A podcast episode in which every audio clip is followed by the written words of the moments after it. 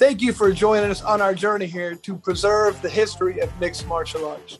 When I wanted to take on this project, I needed help. I brought in one of my favorite matchmakers, Miguel Iturrate, and the MMA detective, Mike Davis. So to do this, we've been able to preserve history. Welcome and enjoy. Welcome back to Lights On Podcast. I am the MMA detective, Mike Davis, along with me, Miguel Iturrate. And we've got the first champ champ ever. We got first UFC champ. In this episode, fight wise, we're going to talk about his uh, his his time in Pride, um, along with other other questions. But Mark Coleman, welcome, brother. Hey, thank you, Mike. Good to be here. All right, so Mark, we got to start hot, and at the UFC Hall of Fame, Kevin Randleman, obviously, you uh, gave his induction speech. You were there. And it's kind of an infamous night that Jon Jones ended up uh, having some issues with the law. What what was the feeling backstage with Jon? Oh, I could smell the alcohol in his breath. yeah, I uh yeah, I hey, I hey, I, I Jon is um my number one goat. Khabib's two. And then three and four, you know, I'm not sure. George St. Pierre, but but Jones is my my number one goat. How to but uh no, he he's backstage and I'm in my room and he came in. We, he's a big dude, man. Jesus, he wasn't the same guy. Uh, I hugged him at UFC 100. I had to fight 100. He had to fight 100. But then I, he's a big dude. But I said we we talked about UFC 100, and I said, uh, and I told him, I said, yeah, you remember I kind of threw you around that night, don't you? And he got very serious, man. He goes, he's like, no, I don't, I don't remember none, nothing like that. And I'm like, well, I said, well, well, it was. And he's like, well, we're going to talk like this. He goes, I'm just not going to talk anymore. and and I, I, just changed the subject because uh, he was having a good night. But uh, it was it was very peaceful, very calm, happy. But I could I could tell he had a couple. All right, you know, I'm pretty good at being able to tell if people have a couple. You know, I had a couple a few times, but uh, um, well, what happened at UFC 100 between well, you UFC 100? He um,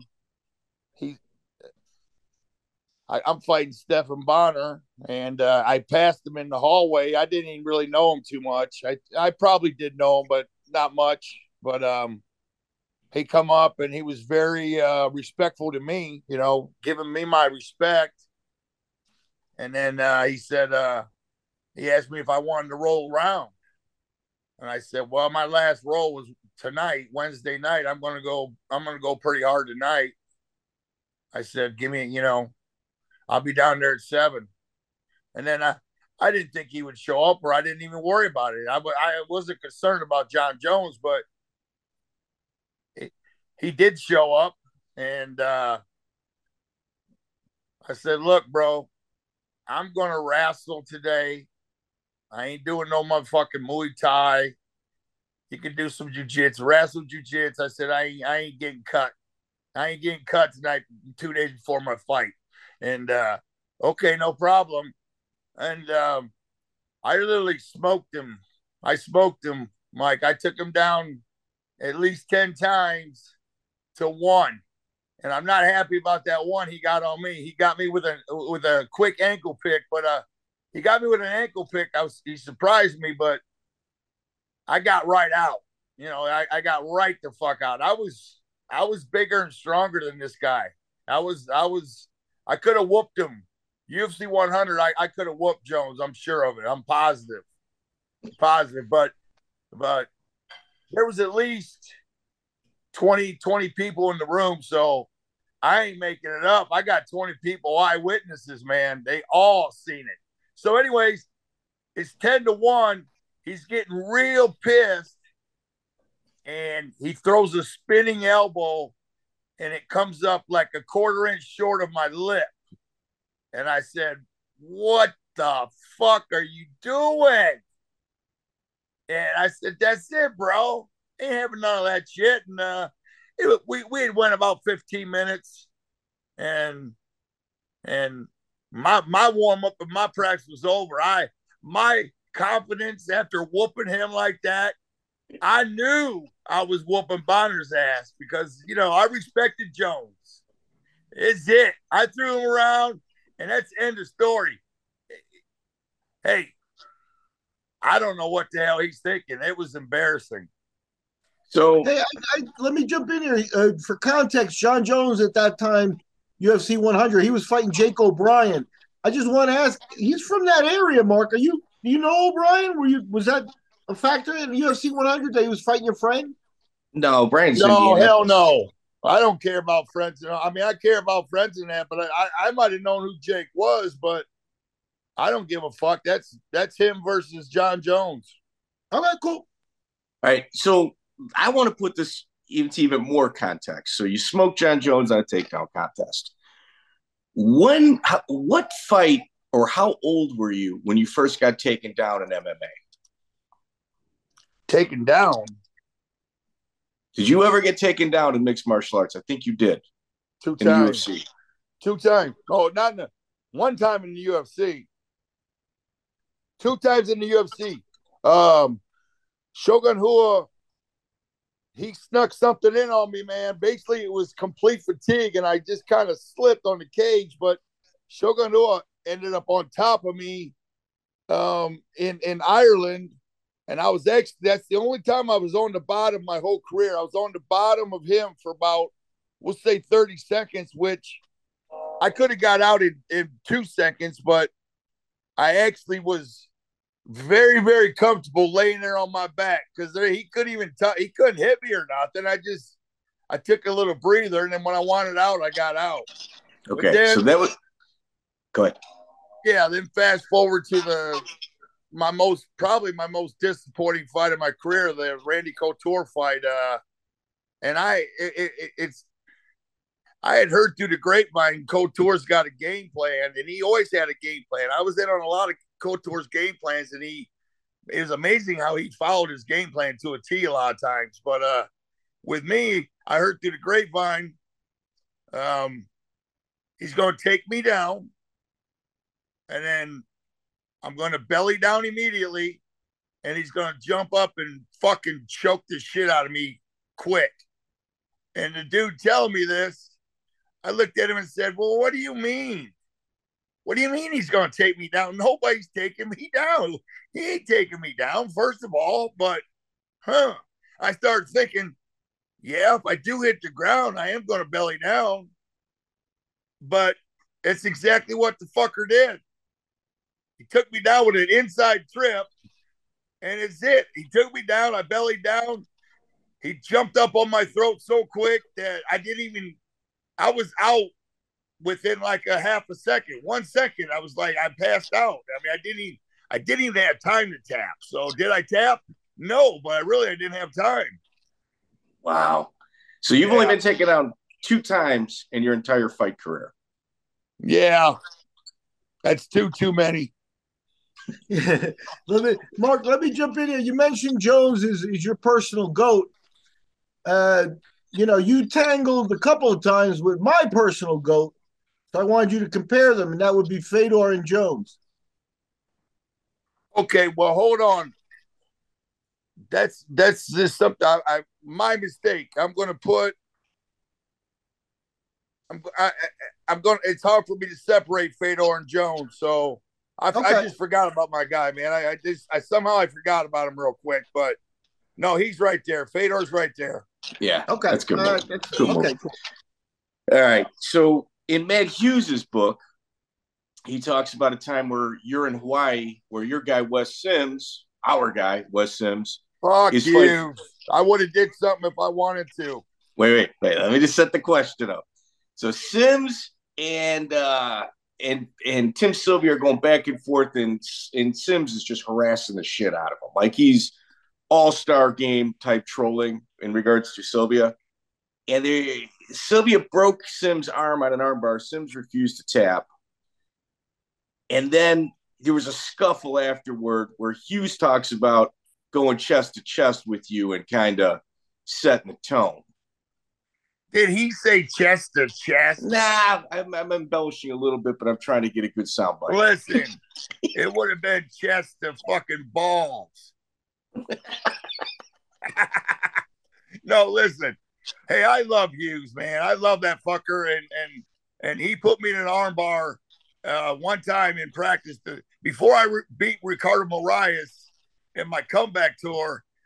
Uh, Hughes, Hughes and Miletich were down there in Atlanta training, and uh, it was early in my camp, man. And and early in my camp, I'm fucking yeah, it's horrible, but yeah, old Hughes and the, the Miletich camp came in there and hey man, he he just jumped into an armbar and I just I wasn't ready for it, but Jesus Christ, did I hear about that from everybody? He went around bragging about that shit, but that's all right. He got it. Um, but look, I jumped into the cage to to to to, to help make sure nobody attacks Sim. That's what I'm there for, right? Right, for sure. At the at, at, at after the buzzer rings, but I jump in and it was Miller, it was uh, Hughes, probably Miletich, and a third guy, and it was just me and Wes and Sims's dad. Sims's dad was in the corner, I think. I could be wrong, um, but I, I jumped in and it wasn't no chest to chest. I offered a chest to chest, and uh, they kind of offered it back, but nobody took the step closer. So it just wasn't even it wasn't no scuffle. It was it was nothing. It was a couple dudes staring at each other. The fight was over. Sims lost, and fuck that sucked. All right. So you depart the UFC. We talk about it in our first interview with you, and you head to Japan. What are the politics like? Like before you even get there, you had to have conversations with uh, Sakakibara. Even I'm sure Peretti may have called you. No, I mean it was quick and easy, Mike. They they they they they came to. I, I was on that three fight losing streak. I'm training in San Clemente, California, with um Rick Bassman. I'm training he's got a pro wrestling league. So I'm learning, I'm, I'm going to train some pro wrestling. But I told him, I said, look, bro, and the, deal was, Jesus Christ, me and Kerr got to move into this. We're, we're, we're both poor at the time, but uh, we moved into this nice house in San Clemente. I got my kids at home, but I'm, I'm, I'm desperate, man. I'm, I'm out of a job. I'm out of a job. And so Sakakibara, he he didn't come himself. He sent his people, Yukino and that uh Yukino, whatever we call her horse mouth. But uh they came in and they said, Oh, Mr. Coleman. That's his uh, translator. Yukino's his uh, translator. Yeah, translator. But they came in and they they I, I was really down, man, because I had no job, this and that. I'm doing some cheesy, cheesy pro wrestling shit. And uh fuck, I got bills to pay, my kids, man. And uh well, they came into the office and sat me down and, oh, Mr. Coleman, we want you to fight Takada son, and uh, we will pay you $300,000. And I said, well, what? I said, yeah. What's the catch? you know, uh, and then they said, "Oh, but uh, you you must lose." I said, "Oh, fuck." Well, I get it up front. Thousand, like to me, that was a million, baby, or two million. I said, "Fuck it." You know, they told me pro wrestling. They they kind of they threw it at me as a pro wrestling gig, but I I knew what I was getting into. I'm not stupid, but I said okay, and uh, then they looked at me and they said, "Oh, three hundred thousand. That's yen. Three hundred thousand yen, Coleman." That's only thirty thousand dollars. So oh. I said, "What the fuck, man? I ain't selling myself out for thirty. So we just walked away and shit, and then uh, we got him up to a number, seventy-five. Why lie about it? I got seventy-five k. So I took seventy-five k with a promise to fight again. That's all that counted. with a promise to fight again another day, and uh, that's what mattered. That was it. But politics, uh, everything went smooth with me, kind of. Well, if you look at the if you look at the Takada fight, that's Pride number five, April 29th, 1999, it was almost as if he was having trouble putting himself in positions to actually get a submission. And like he did not know what he was doing. Well, you're talking about the ending. There was a couple times where no, no, looked, the, the ending was the only time it was supposed to be over. Is when it when it did end. That's the only time he was supposed to put me in a submission. Okay. Uh, how, how did you guys know the time? How what? How, we, did the referee tell you, or when did you know the time? It's easy, man. It's like we're going first 10 minutes. 10 minutes, I'm going to beat him up. And then I'm going to get exhausted. The hammer's exhausted. He's been partying. and I came to the corner and I, I hadn't been trained at all, but it, it, it's how crazy your mind really is. The difference between a, a, a real fight and a, and a pro wrestling match. I went 10 minutes like lightning, man. I did I wasn't even breathing. You know what I mean? Uh, and, and, then I'm supposed to come to the corner and fucking I'm supposed to be hanging over the ropes like I'm dead tired. But I was having so much fun, I forgot about that part. and I'm just talking, and then all of a sudden I realized, oh shit. So I sat down in my chair and I slumped over, and I started acting tired. And then the the the, the second round was like at about three minutes in, he's going. He called the fucking finish, and it was the it was the stupidest finish ever. But I didn't have no power. I just said I I didn't have no say. But uh it was stupid. He I had to I had to feed him my leg. He couldn't even he couldn't even maneuver into it. So yeah, it was you know, it, it pretty much everybody knew for sure at that point. When they seen the finish, everybody knew. Yeah. So what you're saying is without the stress of knowing it's a real fight, your cardio was through the roof. Through the roof. I could have went forever that at that pace. That's crazy. Yep. That's wow. Well, speaking of like other crazy things that took place in Japan with you, um, Suzukawa was a Japanese pro wrestler that was doing like the gangster stuff. And you guys had a, a pro wrestling match, like an actual pro wrestling match, where the rumor was that his corner pulled a gun on you, like during the match, and that the fight, that the, the wrestling match became very real. Oh, no, you're way off. Okay. Way off. But it's it's a story that I don't let nothing bother me anymore. But this this this person here, he got over on me good, and I was furious for a long, long time. I took an ass whooping. I didn't. I took kind of an ass whooping by this guy. It was a real fight. He turned it into a real fight. And there's nothing I could do about it. So it was a pro wrestling match that turned into a real fight. Yep. No Very gun scary, involved. Man. Was there any guns involved? No the night before at the introduction at, at, at Inoki's restaurant and bar. Bar. The, yeah. the night before, okay, we got introduced, this and that. He came out smoking. I mean, he's a it's like he's a hell of an actor for a pro wrestler, but he wasn't acting. He was really serious and and, and, and he knew he was gonna try to fucking whoop my ass from the get-go. But so everybody went to their their their rooms to eat. I left the, the American room that we were eating in. I went out to go to the bathroom. All of a sudden, this son bitch runs up on me and he's chest to chest with me. And he's got three or four fucking people with him behind him. And I'm fucking in trouble. I mean, I'm I'm I'm I'm I'm worried. I'm outnumbered here and when are the knights going to come out? And uh, I just held my ground until the Americans came out of the locker room, or not the locker room, our food room. They got news of it, And then I had five. Then as soon as I got five backup, I called this motherfucker a fucking cunt. Told him I'll fucking kill him.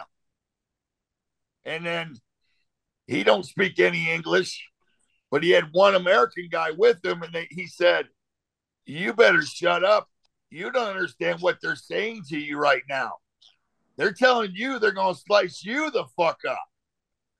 And I just said, I just showed no fear, man, because I didn't have any fear. As long as I got a little backup, I didn't have any fear, Mike. That ain't me. You know that. No. And uh, I, and then finally, this goes on for about two, three minutes or two minutes, which is long enough. And then finally, uh, the representative from Inoki's from Inoki's wrestling, he came and he got in the middle of it and he told this fucking guy, he said, "Get the hell out of here. You're done." You know, that guy just that guy just ran off and took off. And I looked at this promoter and said, Well, what the fuck? What the fuck is that shit? You know? And he said, Oh, we're so sorry, Mr. Coleman. We will talk to the boss and we will figure this out. I said, Look, you guys got him winning tomorrow? I said, Fuck that. I should be winning tomorrow. I will talk to the boss. You might be right. And then the next day, I show up at the arena. I'm in the locker room, and uh, the promoters come up and they say, "You were right, Coleman. Uh, because of this, we are punishing him, and you, the finish that you have, we're going to use that finish." I go, I got real scared. I'm not gonna lie, I got a little bit nervous. I said, "Wait a minute, wait a minute, wait a minute. This dude ain't gonna be okay with this. I think we're gonna have some problems." Oh, it'll be okay. We will have somebody up the ringside to help you, Coleman. I said, what the fuck? And then, so, so I get Tim Sylvia. I, Tim Sylvia's there. Who? Tim Sylvia. No. I seen him in the bar. I saw him in the video. Well, he he couldn't do nothing for me. Okay, go ahead. No, go ahead. It, it, it's it's we. I walk out there by myself. I'm in the cage, and uh, they introduced this fucker, and they. I said, "Look at them fucking clowns that he was with last night." I said, "Them fucking clowns that he's with." I said, "They're not going to be there, right?" Oh no, Mister Coleman, no, they're not allowed in the arena. Well, I get in the cage, I'm in the ring, it's on, and he comes in with three fucking long-haired, crazy fucking clowns, little skinny fuckers, though. You know what I mean? And and I'm nervous. I know what's going on, man. I know what's going on. The start of the match comes. He, he, he comes over and he was a sumo guy, uh, but he he didn't look like a sumo guy. He was an athletic sumo guy, right? Muscles, man. You know what I mean? And yeah, and he ran across and he forearm face he forearm face chucked me about ten times in a row, and he fucking just lit me up, woke me to wide up. I grabbed onto him. I desperately took him to the ground, and I said, "Okay, I, I was hoping that that was going to be the it. He got it out of his system. Now we're going to finish this match. It's only like a five minute match. So let's go, let's go, let's go. So everything I had to do, I had, he's supposed to be helping me do the moves. I was having to do them because he was fighting everything, but I was able to take him down. I was trying to choke him out. Every time I get him in a, a submission hold, I would, I, the neck crank or whatever, uh, the ring was so small that all he had to do was scoot like one inch over and he could put his foot on the rope. And I have to break. We stand back up every time. So I literally took him down 10 fucking times and and and, and I would get a two count, like a one, two, and then he would kick out or or motherfucking and it, it went on and Joe, I mean, this is the I was in the worst of shape we're at the 13 minute mark now, right? And I am literally exhausted. He lumped my face up pretty good in the first 20 seconds. After that, I knew it was a real fight. He didn't hit me after that, but uh no no no serious damage at all, just maybe a little black eye. But uh um all I had to do, I keep calling you Joe, Joe Rogan. You look like Joe Rogan a little bit. Dude, dude, Mark, I get people at live events when I do my interviews calling me No Rogan. It's it's called No Rogan. anyways, anyways, um, all I had to do is punch this guy with a closed fist, and I would have got disqualified. So I was sticking by the the the pro wrestling rules. But all I had to do to get out of there was punch him, and I would have got DQ'd. Because his open palm strikes to my face, those are legal. So, 13 minute mark, it's one of the it was it's really one of the most disappointing moments of my life. It's way the fuck up there. Really? I said that's it. I looked at the rep. I said that's it. I'm fucking done. And I just walked out of the arena, and it was like I'm so pissed. Uh, all they had to do was punch him, but I quit. I, I fucking quit. And uh that's the story nobody knows, man. But that's a loss on my record. Is it a loss? No, it ain't no loss. It's a fucking draw. Thank you, Mark. I was a little worried. I was a worried No, I mean if if if, there, if he if you couldn't if he wasn't able to put his leg on the rope, I'd finish him 13 times. You know what I mean? I want to see this match so bad. I've never seen it. I want to I want to watch it so bad. It's going to make oh, I can't remember much about it. it. Were you partying the night before? Oh hell yeah. Okay. Yeah. I mean, not a hard party because you got to perform, but just you know, yeah, I had some booze in me. Hey, Um, Mark, let, let, I don't know if Mike has this on his list, but uh, I wanted to ask you about in Japan. They also took care of you in, in some ways. Like, for example, I, I'm sure you've talked about it the, the banana uh, commercial where you dressed up as a banana. And I think you did like a shaving commercial with Wanderlei Silva, like your rival, but like you guys are shooting commercials together. Why don't you talk about that aspect of being over there? Oh, that was the coolest, man. Being over, being able to go to Japan and not have uh have to fight or or or pro wrestle or anything. It was just so relaxed, so calm. I got I got to take my uh, parents on a free trip to Japan, and uh, me and Wanda, me and the Chute Boxe team, we were always always really good. It was one night. It was only one night that the Chute Boxe and Hammer House had an issue with each other, and then uh, we we quickly we quickly resolved that problem. But uh, the, the the the banana commercial, I got a, I took a lot of shit from all the Americans because it was the it was the fruitcakeest costume you ever see, and the whole commercial was just so fruitcake, man. I had to. I was the king of banana land, man. Eat these bananas. you know, that was but whatever. They said, Coleman, you sold out. I said, Yeah, fucking my dad was so pissed because he's seen all these fans. He's seen a post in the banana commercial and everybody ripping on the hammer. My daddy was so pissed. He said, blah, blah, blah. You guys would have did it too for a million dollars. I said, no, man, 25,000, you know, but I said, Dad, man, Dad, please don't read that shit. Who gives a fuck? Is this some little kid? And they're right. I wore a fruitcake costume. It- it's was- phenomenal. Ju- Just uh, I just love food. I love quality food, and uh, man, they they they just they they didn't want to pay you more for a fight, but they they spend as much money as you can eat on you.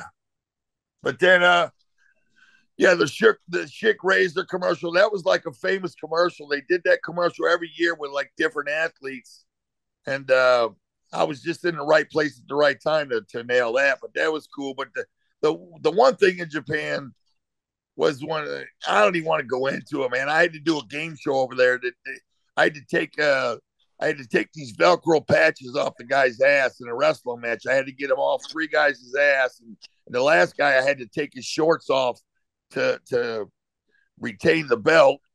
And uh man, that was I was exhausted taking these pants off this guy, man. He was so much tougher than I anticipated. I got him with 20. I got him off with 20 seconds left. It was like my night was going to be ruined because the, the promoters told me Coleman, we cannot afford to pay the twenty thousand dollar prize money, so you must get these pants off. And I'm like, they're allowed to hold on to them. They they made a new rule. They had done the show about eight times, and the the the athletes all eight times got the pants off so easy because the contestants weren't allowed to hold on to their pants, right? But then when I came, they changed the rules, and these guys were allowed to hold on to their pants, and it was literally fucking war, man. It was on. I had to, I had to squish them a little bit, but I got them all with 20 seconds left, and uh, I was so damn happy, man. It was like I just won a fucking UFC fight, you know. Another dude's pants in your hand. Well, I, I, I took him down, this and that. I'm I'm pulling these pants down and and I just fucking ripped them right off. And they, they said, ripping them off don't count. You got to pull them off the bottom of the feet intact. Come so on. it was hard. It, it was fucking hard. All right. So you make your Pride debut. Everybody's got hippo eyes looking at it. You know, everyone's scratching their head when you fought Takada. They put you into uh, Pride number eight, November 21st, 1999. You got a six foot eight giant in Ricardo Morais. On a, on a four fight losing streak. on a four fight losing streak. Yep. Yeah, Morais Yeah. is one of Henzo's uh, top students. I shouldn't say top students. It's one of his prized students, and he is an abs. He looks like a barbarian. Yeah, he, he, he was pretty intimidating. But going into the fight, I had hooked up with Obaki out there uh, from Atlanta. You know Obaki? Do you know Obaki? Of course, uh, Tim uh, was it Cal- Tim Tim Catalfo. Catalfo? Um, yeah, Brandon Hinkle had moved down there, and uh, Hinkle just called me up and said, uh, "Come on down." It was the super facility, man. I mean, he, him, and Bill Goldberg went into business, opening up the first. It was a super facility, like you know, four million dollar building with like fucking ten rooms, dude. It was huge. It was beautiful. It was gorgeous, but there was nobody in there nobody going in there. It went it went bankrupt, obviously, but Where was it at? Down and uh, Georgia. where was it located? I located? really liked the shit that Obaki taught, man. I was really able to make it work, and uh, I went into that fight pretty confident, not overly confident for sure because my my cardio wasn't there yet, but uh, um. I'm on a four fight losing streak, so mentally I'm having doubts. But uh, ah, fuck, man, I just put it on to do, man. Hey, he's one of those black belts that does he really deserve a black belt? I mean, he really put, never put me in a, a bit of danger the whole time. So Obaki, Tim Catalfo, where was this gym located? Atlanta. And they just couldn't get the people through the doors, huh? This is way back when it was too early for a gym like this, man. It was beautiful. You ever been to Couture, Extreme Couture? I, I stepped foot in there, yeah, once. It's bigger than that. Jesus. Yeah, so it, it just wasn't time. Bill Goldberg and Obaki are good friends. Goldberg forked over five hundred thousand or whatever to get it going, and uh now, man, Obaki had a nice little party with it. Obaki Obaki was a guy who was on my list to ask you about here during this interview. What uh, you you mentioned that the stuff he taught was work for you. What what was it? I remember Obaki. He was kind of like a stocky, but you know, wrestler, muscular guy. What was he teaching you? Like, why did he teach you? Like, you know what I mean? I thought you'd be above him. No, man, you got you don't get it. He's a he's a college level, very, very, very good wrestler. And he learned all he learned all kinds of the, the can opener base, the can opener, the cervical chokes, uh, all that shit. I I I fucking I controlled Ricardo Morais with the can opener for probably 10 out of 20 minutes. I was cranking on his neck, breaking his fucking neck. I almost got him to tap. Why does he work with me? Because it takes a big, strong man to make this shit work. And Mhm. I damn near, I damn near fucking tapped Marias with it. I had him so, I had him gurgling so many times, but he was just literally, when it came to life and death for him, he just fucking explode one last time, and he was able to to get out of it. Wow. So But-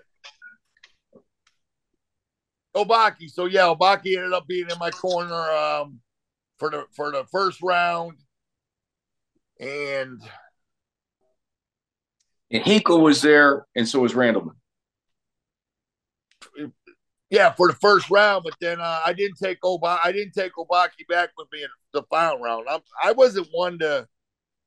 I appreciate Obaki, but you know what? No, he just showed me a couple things. He didn't. He didn't show me the the fucking game. He, I, F, you know, I used it that night, but I tell you what, I didn't really use it in the grand in, in the finals. I didn't use his stuff too much at all.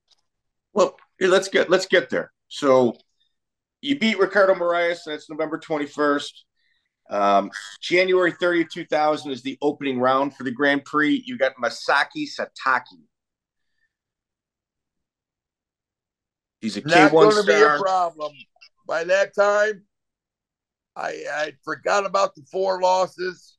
I got about six months of training under my belt now, and Masaaki Satake is a fucking dead man. That's it. He's going down. So Well, my cut coming back. well did, did you see where Masaki trained for this fight? Yeah, with uh Mo Smith. Why were those hit? It seemed like Maurice Smith and Frank Shamrock really went out of their way to target you in regards to like training anybody that you had fought. Well, I tell you what, uh, as simple as this. Um, no, Japan called them up and asked them if they'd do it. Oh, Pride, Pride wanted him to be ready for me a little bit. Yeah, he met the So- can opener after all, though. What? It looks like you got him with a can opener uh, while we're on that subject. I could have got him a hundred times, man. That, that- I could have got him a hundred times with that can opener that night. We could have started over twenty times. I would have tapped him every time. if if you guys watch the fight, his reaction to your strength, it changed his life. Like it was, it was one of those things where he felt it. He's like, wait a minute, this is this is something serious, and it it was. uh He got frightened for sure after feeling it, not before, but after. That's what happens uh, in a lot of fights. That that that's when you get that initial touch with your opponent. That's what you're. That's what I'm looking for. Is how fucking strong is this guy? That's that's what I want to know. And uh, nobody's ever changed my life, but uh, yeah, I definitely, I def- I definitely changed some people's lives. They're like like Stephan Bonnar. I mean, he said he just couldn't fucking believe it. Big John McCarthy. I let that fucker lock up a triangle choke on me. I told him we're, we're arguing upstairs. I said somehow the triangle choke came up, and uh, I said, "Hey, it ain't, it don't work. it don't work." He said, "Coleman." I said, "I'll let you lock it up." He said, "Coleman." I said, "Well, I'll be down there tonight." And Big John came down there. He came down there. He walked in. He locked up the triangle choke two or three times, and every fucking time I came out, nothing. I mean, Gracie Black Belt, Big John McCarthy. What'd you call him? He's a Gracie Black Belt. Yeah, he fucking. I let that fucker lock it up.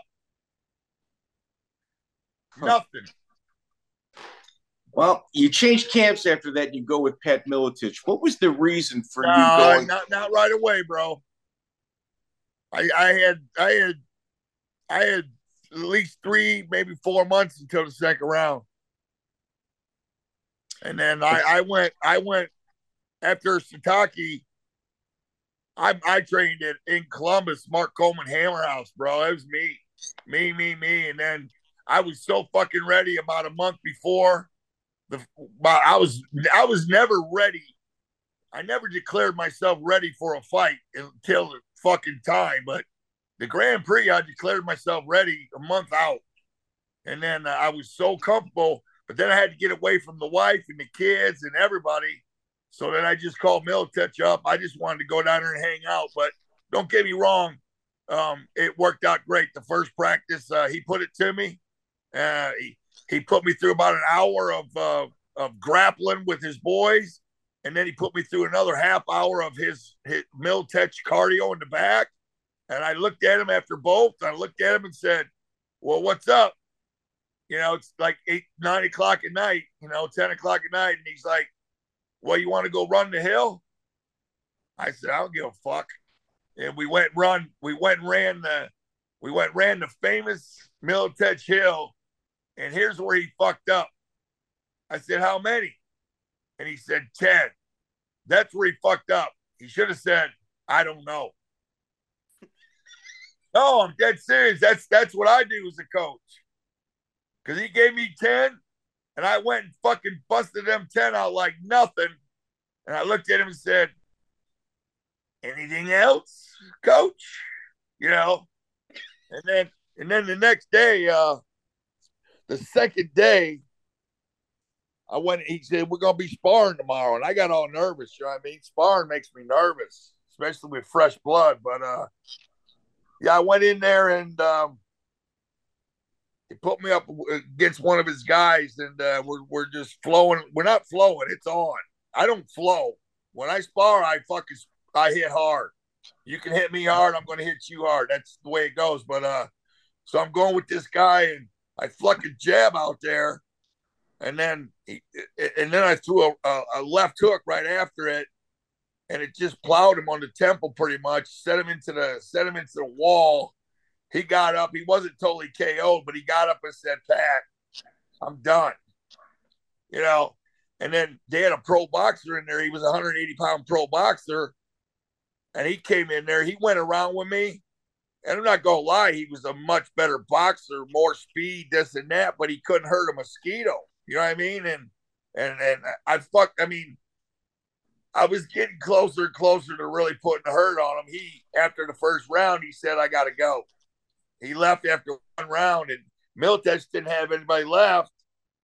Some bitch put the gloves on, and me and Miletich went three rounds of fucking fire, bro. We went three rounds, and it was awesome. And uh, you can ask literally Pat's whole left side of his arm, whole left side of his arm, body went numb. By the end of by the end of the third round, he was fighting me with one hand, and it, it, I broke his nose. He said, and and and his, his left arm was numb, but he kept going. And then the buzzer rang. I'm exhausted. I'm really exhausted. It was awesome. That motherfucker is the tough. He's about as tough as they get, man. He's as tough as they get. And we just had a great fucking three three week camp. We hit it off perfectly. He figured out what I could couldn't do very fast and he's a genius. You know, man, he, he's a genius, and having him in the corner, I didn't even realize how much it helped. But I went back and I went back and watched the fight, and it's so quiet in there that you can actually hear the corner man, and he's just talking to me. He's talking to me in a regular voice that I'm talking right now. he's talking to do it, uh, uppercut, uppercut, you know, just real calm and cool. I didn't even realize I went back and watched the fight. And a lot of times he calls something out and I just do it and just work to a perfection. You know. Now, did you ever get taken down there at the camp by Steve Rusk or Matt Hughes? Or Steve Rusk is the guy. Steve Rusk is the guy that I left hooked and sent him home. Okay. So no takedown by Russ. But no, I've heard this before. Nobody took me down. Hey. I might have got submitted a few times. I don't know. But no, no, I do not give up takedowns. I'm an Olympic motherfucking wrestler. Steve Husk ain't ever taking me down. And little ass Matt Hughes ain't fucking ever taking me down. Let's get that straight. That's a fucking lie. so when Pat Miletich said it, you can hear him laughing as it comes out of his mouth. it is an absolute shot to get you yelling. Absolutely. What? I think he did it just to bust balls. That's all.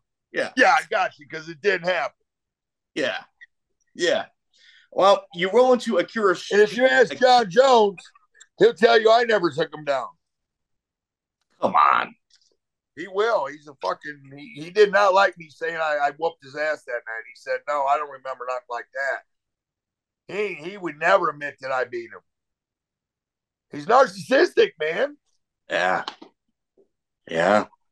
So your for your opening round in the Pride Grand Prix. Well, first up, what was the feeling backstage walking into it? I mean, it's you had like eighty thousand people there. Look, it's it's it's as cool as it gets. I got I got the pleasure a bunch of times. Pride Grand Prix just magnified it. But I was dealing with the problem of having to fight behind Royce Gracie, man. Fucking hour long. I'm fighting next. So it was completely different than any any other time ever. So the feeling was, when in the fuck am I going to get to walk? An hour later, I had to warm up how many times? It was very frustrating. Miletich had to keep me calm. But ain't nothing you can do. In hindsight, that's the way it is. That's what I signed up for.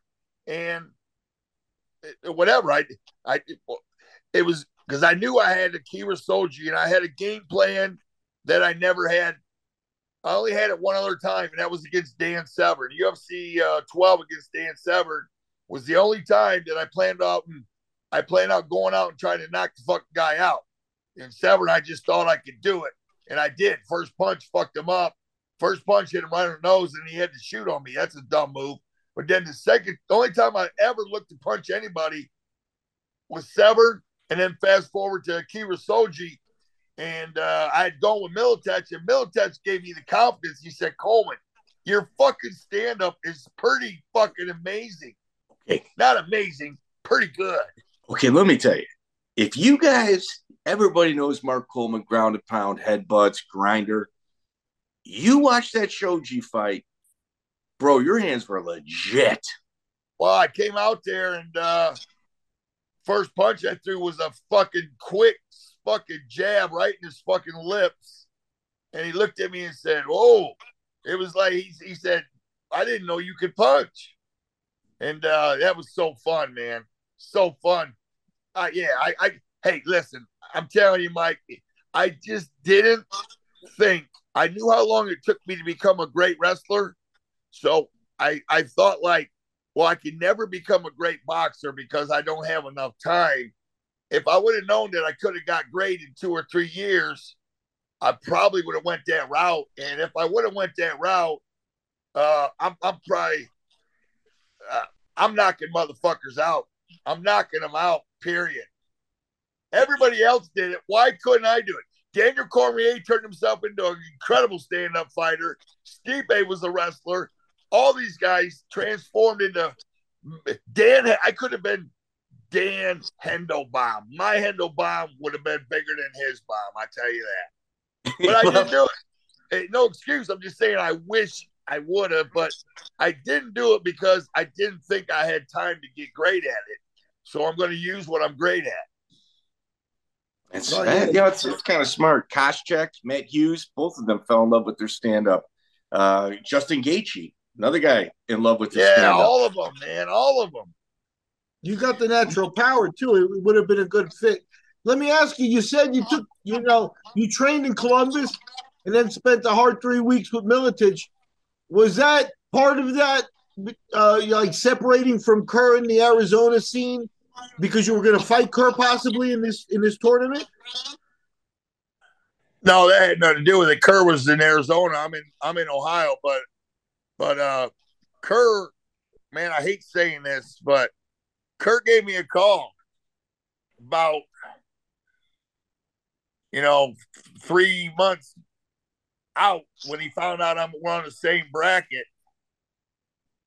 yeah, he gave me a call, man. He was uh, he was very concerned. Let's just leave it at that. Well, so they let you guys know three months out. So it wasn't you show up there and then they, that was actually my next question. How did you find out the tournament, like where you were in the tournament? Well, that's what we was waiting on it. Then one day they disclosed it and and um, sounded about right to me. It sounded the matchup was just the way I can see them doing it because they don't they don't want me and Kerr on opposite brackets because they know they're going to have that in the finals. They don't want that. They want they got to give they got to give Igor a chance or Sakuraba a chance. So so they split us up and I liked it. I loved it, man, because I was, I, you know, I love the big stage, man. And ain't nothing bigger than me and Kerr in the semifinals. That's the fight of the night right there. That's the fight everybody would want to see, period. That should be in the finals. And uh I'm going to get him. You know, I'm going to find a way to get him. He's a bad son of a bitch, but man, hey, I told you, he called me six months out and uh he had some suggestions.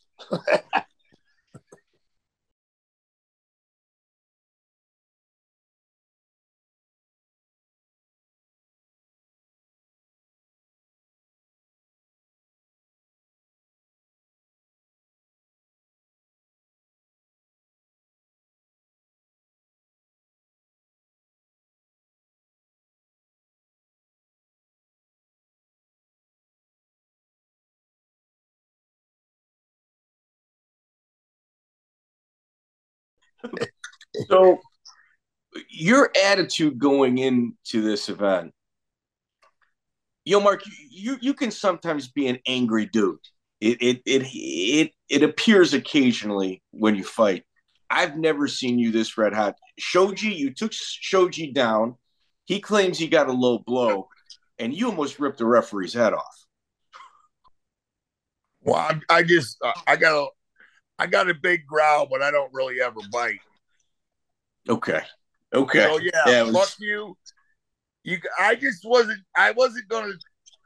That's why I wasn't very welcome with USA Wrestling. A lot, you know, a lot of organizations they didn't like me because I ain't kissing ass once the fight starts.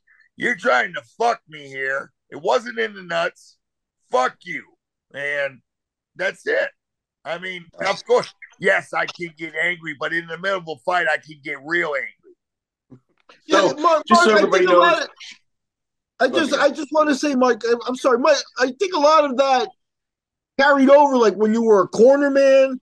You know, you took over the corner. You know what I mean? Bro. It's like it's like you were good, and you thought even in this interview you talked about how you felt was your job to guard your guys. So you were always in that character, um, and it worked for you. You know what I mean? It's like talk about that because you you you're the A guy. You're the A guy wherever you go, and, that, and that you it suits you well. Well, I I tried to. I wanted to be. I wanted to be scared. I wanted people to be scared of me. I wanted to intimidate people. I wanted our team to intimidate people because I knew how I felt about a team like Box. Everybody was scared of them. I wanted everybody to be scared of us, and and and you know, maybe. Eh, and, there was a lot of acting going on, man. Come on, I'm crazy, but I knew when the cameras were on, and sometimes I, I overdid it for the cameras, acting. But it was me. But now when I'm in the corner, unfortunately, I'd be honest with you, I was drunk 98% of the time. And Mark Coleman drunk in the corner, it's a very disrespectful person, and I don't like that person. But I did it, and I got away with it. I should have been, I should have been handcuffed a few times. But in our boys in the cage, that is my. I want them to win so freaking bad. I want them to win better than they want to win, man. I'm screaming. I got the loudest, baddest voice in the motherfucking world. I think. Yeah, I, I can vouch for that. I'm gonna let my boy like like I'm gonna let my boys know I'm fucking there. And let's go. Don't quit. Quitting is the only thing you can't you can't get it back. You fucking quit, it's with you for life. Just yeah, keep no, fighting. A lot, a lot of people laugh at me. My dudes are on the bottom sometimes getting their ass whooped, and I'm saying you're doing great. Keep fucking fighting. And then people say, Coleman's the dumbest corner man in the world. You know, why is he telling somebody they're doing great? You dumb fucker. Because yeah, no, I, re- I, remember one time at the IVC that you uh, took over the corners. Like the Americans were having a bad day. Like Serrano took a loss. Like Godsey took a loss. Ugly losses, and you were like, "Wait, you were not having it." You like, you took over the rest of the corners, and you were, you know, getting people pumped up, and you're the only American voice in that place screaming. You know, everybody, even veteran fighters, were kind of like they're like surrounded by three thousand Brazilians, and you just didn't give a f. You know what I mean? It was unbelievable. That's what I mean about the classic Type A personality. It was awesome. Well, somebody's got to come first. You know what I mean? So there's 5,000 of them, but one of them motherfuckers got to come first. And if I'm loud enough, if I'm the big lion and my roar's loud enough, I can win the fight without anybody even coming forward. And that happened 95% of my life. I I would rather win the fight, let the man know I'm to fucking hurt him, and then just hopefully he swallows his pride. It'd be a horrible thing. It's something that I would never do. I want a man to swallow his pride and just beat it. And that, that's that, that's that's the ultimate win there. UFC 2 veteran Fred Ettish here, and you're listening to the Lights Out podcast.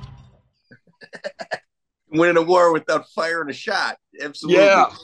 I was good at it, man. I I didn't get in many fights. It, it, I, I, you know, maybe 15, and I don't consider that very many at all. Um, and, and 14 of them were fucking one punch, you know, it's over type deal. So I really didn't get in many fights because I got in a hundred or a thousand of them where I had to yell like this, only twice as loud, and let the dude know I'm going to snap your fucking neck in half like a chicken bone. You better get, you know, I was better than that. I'm not on right now, but I would scare somebody. I literally, and then there'd be three, three of his buddies would be standing around. I would say, and listen, motherfuckers, when I get this fucker on the ground and I'm fucking smashing him, if any of you fuckers step in, I'm gonna kill you. So it was just a done deal, man. Well, yeah, no, I just so everybody understands. One, one yeah. second. Oh, just so everybody understands, like Shoji, his record was six three and five, but it was a Japan six three and five. He had wins over uh, Walid Ismail, Ebenezer Braga, and Guy Mezger. So that was a legit first round opponent. Yeah, nobody knows that, but he Shoji he never got finished. He never had no. been finished, and and and, and fuck, man, I couldn't finish him. More time he I could have. Everything. He went to the side- hospital for a week. But, Mark, I was told I, I heard a rumor that Shoji on his way out to your fight uh deliberately like you know threw up on himself like put his fingers down his throat drew up on himself and came in like covered in shit like you know is, is that true do you do you think that happened or is that a rumor I guess it's possible, but uh, I would. You ain't got time to deal with a little puke, man. I wasn't paying attention. I, I, I probably that, that's something that I probably would have noticed though. Yeah. Okay. He uh he he was in between rounds was it looked like he threw blood up from the damage that he was taking. It's it's a savage beating, man, and he he wasn't going away. And your cardio was like next level. Like he yeah, ran into level after if you go watch the the the when they announced the winner, he he he was hopeful if it's a draw after 15, if it's a draw, you're going to go five more minutes. He was so hopeful that it was going to be a draw for him to get five more minutes. And yeah, he's the ultimate punching bag. He is. I come to Pat Miletich. This is how bad when I got fucking robbed against the Pedro Rizzo fight, my mind was your mind's never the same after that. It's a fight that I clearly thought I had won, and I was in shock. Well, Shoji fights the first decision. Well, no, uh, well, Ricardo Morai, I got that one, but I kind of knew that one. But uh Shoji, I was so fucked up that I came over to the corner I said, Hey, Pat. I said, Pat, did I win? And he kind of laughed. You know what I mean? I said, no, man, we're in Japan. but no, I got it. Yeah, I it's fantastic fight. Highly recommend people watch that. Um, now Fujita is in the second round. He's your second round opponent. How much time in between? Obviously, you watched his fight against Mark Kerr, his opening round. Um, what were your thoughts in the in the in the locker room watching him and Kerr fight? Oh, that was the fight. I was that that was the most exciting fight for me ever, other than my own. You know, uh, I'm sitting back there and um, I got the winner, man. And uh, I Fuji's very new fighter, but I could tell he was a. I knew before I seen him. I heard about him. He, I did see him fight. I knew he had wrestling background. I, I seen the size of his head. I knew he was going to be tough as hell, but I I just wanted him to last. I wanted to last about five ten minutes with Kerr just to get Kerr a little tired for me, and uh, Kerr violently, violently wrecked him for five minutes. He hit him with some of the hardest knees I've ever seen. Somehow, this giant-headed Japanese guy took it, and I'm in the back room just saying, "Come on, hold on, hold on," and then all of a sudden I see Kerr fucking fold up. He got taken down. Fujita took him down, and I'm like, "Oh my god!" And I, I knew, I knew Kerr, Kerr hadn't been Kerr. Kerr was fucking training great until a month before the fight. He was training with Bas Rutten. He had a great training camp going, and his fucking girlfriend made him come home to uh, Arizona. And Bas was saying, "Why? Watch the Smashing Machine." what are you what are you gonna do? He's like, I'll figure it out, boss. Well, he didn't figure it out. He didn't train. And and five minutes in, uh he, he said he had a sugar crush, whatever you want to call that. You know, sugar, he's got sugar issues, but uh I think he got a fatigue crush, man. And, and he just sat there and got beat on for the last 10. I was sitting backstage saying, Fujita's dead. I mean, this is he's done. This is perfect. I had zero fear. He was dead, man. I got him. And and and and then and I watched both yeah, so yeah. So that's it. And then so then we're sitting in the locker room. We got an hour or so in between, you know what I mean? And I'm sitting beside Big Daddy Goodridge, who gave Bo Chancellor a good eight minute fight, you know what I mean? Yeah.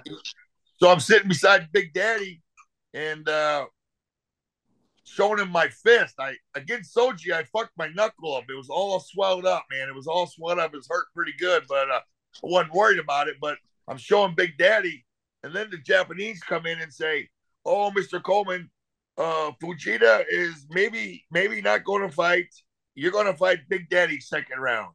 I'm sitting right beside him. Now that's politics. Well, here, so Fujita's hurt, but wasn't Guy Mezger wasn't he the alternate to be in the tournament?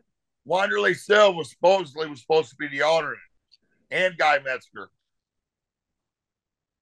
Wanderlei Silva, yes. So, so what? Why did they pass on them, or, or was they blew it? They blew it. They they they made Fujita to get in there to get his third prize money. They blew it. Yeah, it could have been Silva. That'd have been epic. Yeah. Yeah. I smashed him. Yeah, He's too small for me. So Bryan Johnston threw in the towel for Fujita uh, as the opening bell sounded. Yeah, um, two seconds. That might be the fastest stoppage in Pride. Two seconds has got to be the fastest stoppage ever, doesn't it? I think so. How can it be faster? It. How can it be faster than two seconds? Right, right, right. I mean, he threw in the towel right when the right when the bell rang. He threw in the towel, so they rang the bell. Right after they rang it, they rang it again. You know, that's it. I don't see how you can win a fight faster than that. Um, that that he he, he was scared of my growl. Was Fujita training with Johnston, or was it was this a relationship that they had backstage? No, no, they got into pro wrestling together. They were doing pro wrestling together. Okay. Johnson was Johnson was was becoming a pretty big time pro wrestler over there. Yeah, I always liked him. I always liked him. Um, Igor Vovchanchyn, you meet him in the finals. He stops Gary Goodridge at 10 14. Um, corner stoppage against Sakuraba. And um, you meet him in the finals. What are your thoughts walking to the ring? Well, that's how that's what I had planned the night before. It's going to be uh, Shoji Kerr and then uh, Igor. That that was my game plan. And then originally, uh, the night before, it was a 20 minute time limit in the final. So my game plan was going to be, I'm gonna I'm gonna I'm gonna ground and pound him hard. I wanted to, I didn't just want to cruise. I wanted to, I wanted to smash his eyes for 20 minutes and uh, get the win. Well, the night before in the rules meeting, first they said no knees to the head on a on, a ground opponent unless he's on his back, which is crazy. How you going to get somebody stuck on their back? You know what I mean? It, it's it's impossible, and that that shook me up because that was what I was one of my go tos.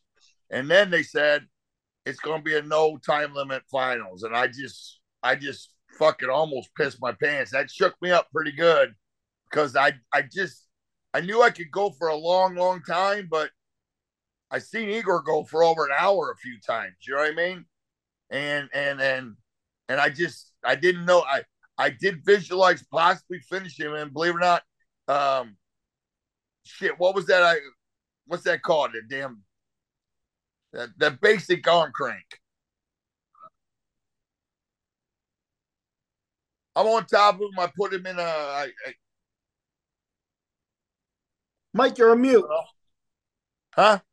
Key lock or Kimura? Yeah, yeah, yeah. I put him in a key lock, but I had I had thought about that leading up to the fight that I might be able to get this guy in that, and I got him in it. And uh, if I would have been listening to Miletich, I probably would have finished him with that, which would have been it'd have been cool, but I wouldn't have jumped off the ropes. You know I mean? If I'd have got him in a key lock, it'd have been okay. You know, but uh but I I I, I didn't have it I didn't have it perfected. I mean, I, I didn't know how to finish it, and I was letting him get his arm way too high.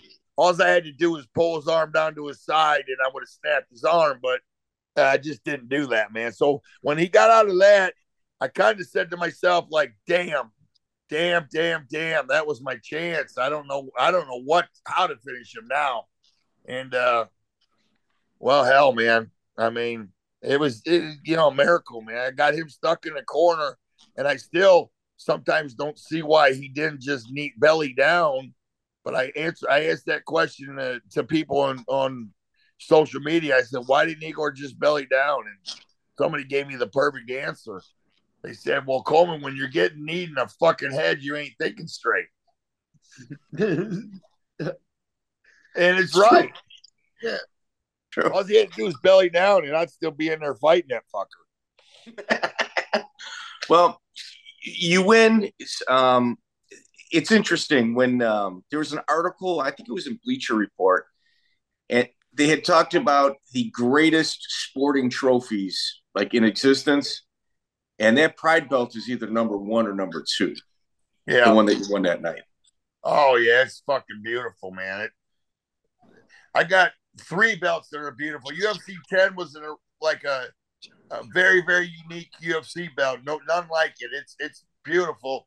And then um, UFC 12's pretty nice, but the the first championship belt is there's there's other ones that look just like it too. But then the Pride belt, of course, Pride was going to come out with the prettiest belt ever. And the last guy they wanted to have it was me. Yeah, I think that was going to be around Kerr's waist for sure. Well, Kerr both championship. But Jancy had knocked him out three months or six months earlier. Yeah. I bet you. I bet you the Japanese had dreams of Sakuraba walking away with that too. Don't forget. Oh, dreams, but you know, not happening. He's small. Too Yeah. small. But Yeah. Didn't they offer you Ken Shamrock after that? no, Wasn't that one of the names being thrown around? oh, to fight him? Yes. No. What happened right after I won the right after I won that bitch, I go home and uh my manager at the time's idea of negotiating was let's do nothing. Cause they offered they offered the same amount of money to me as I got before I became champion. They offered me the same amount of money. You, you know, well, fuck no, of course, but my manager just said, let's just wait, let's just wait, let's just wait. And that's what happened. You got to get back in there, Mike. When you're when you're when the oven's hot, you got to get back in there. And, and I sat on the cell for eight months negotiating, and nothing was happening. They just weren't coming up, and nothing was happening. And then finally, they called and asked me if I could pro wrestle, and I said, "Well, yeah, probably." You know what I mean? Don't sound too hard.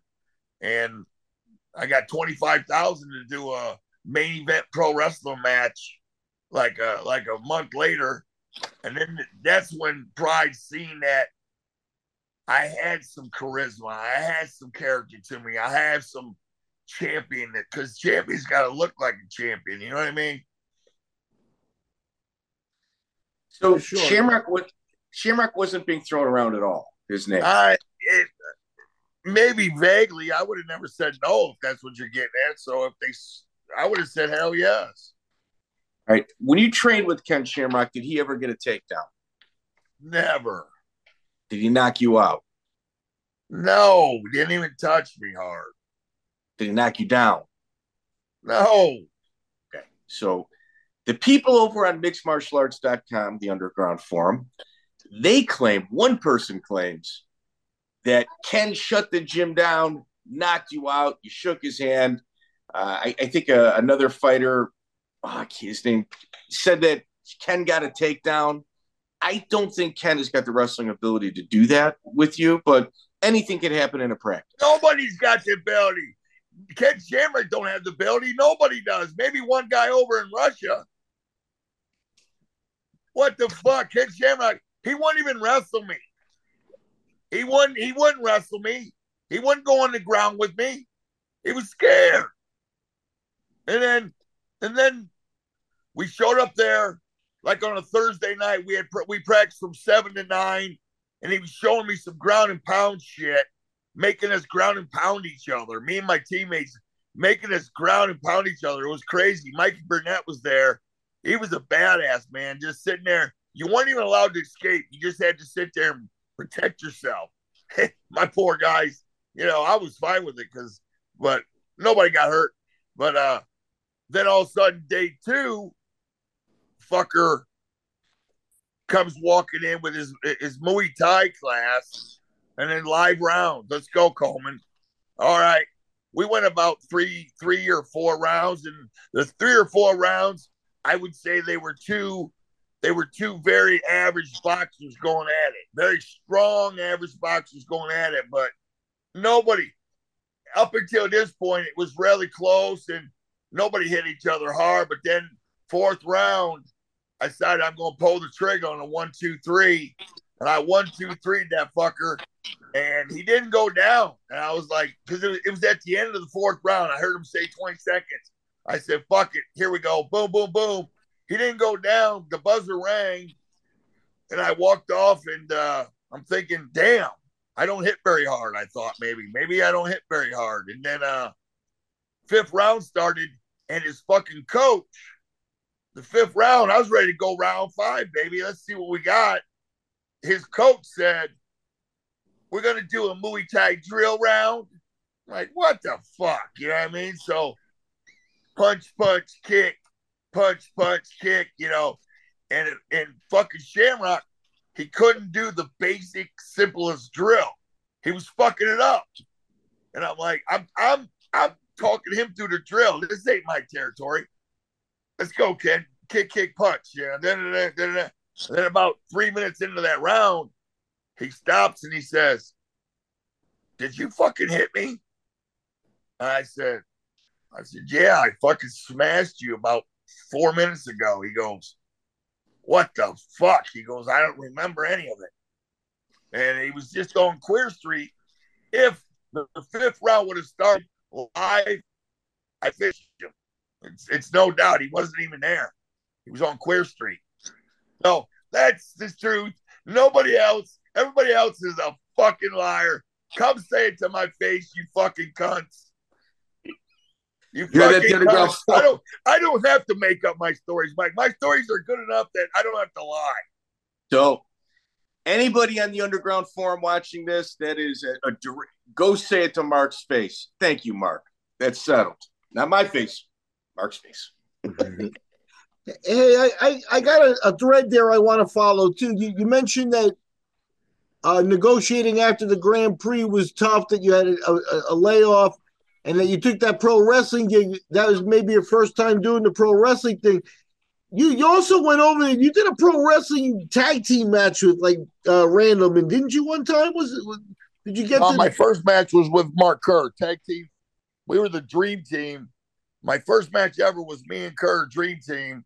And uh, it, it, it was awesome uh, Kerr kind of didn't understand wrestling too much because he overvalued how good it is to sell getting thrown and shit like that.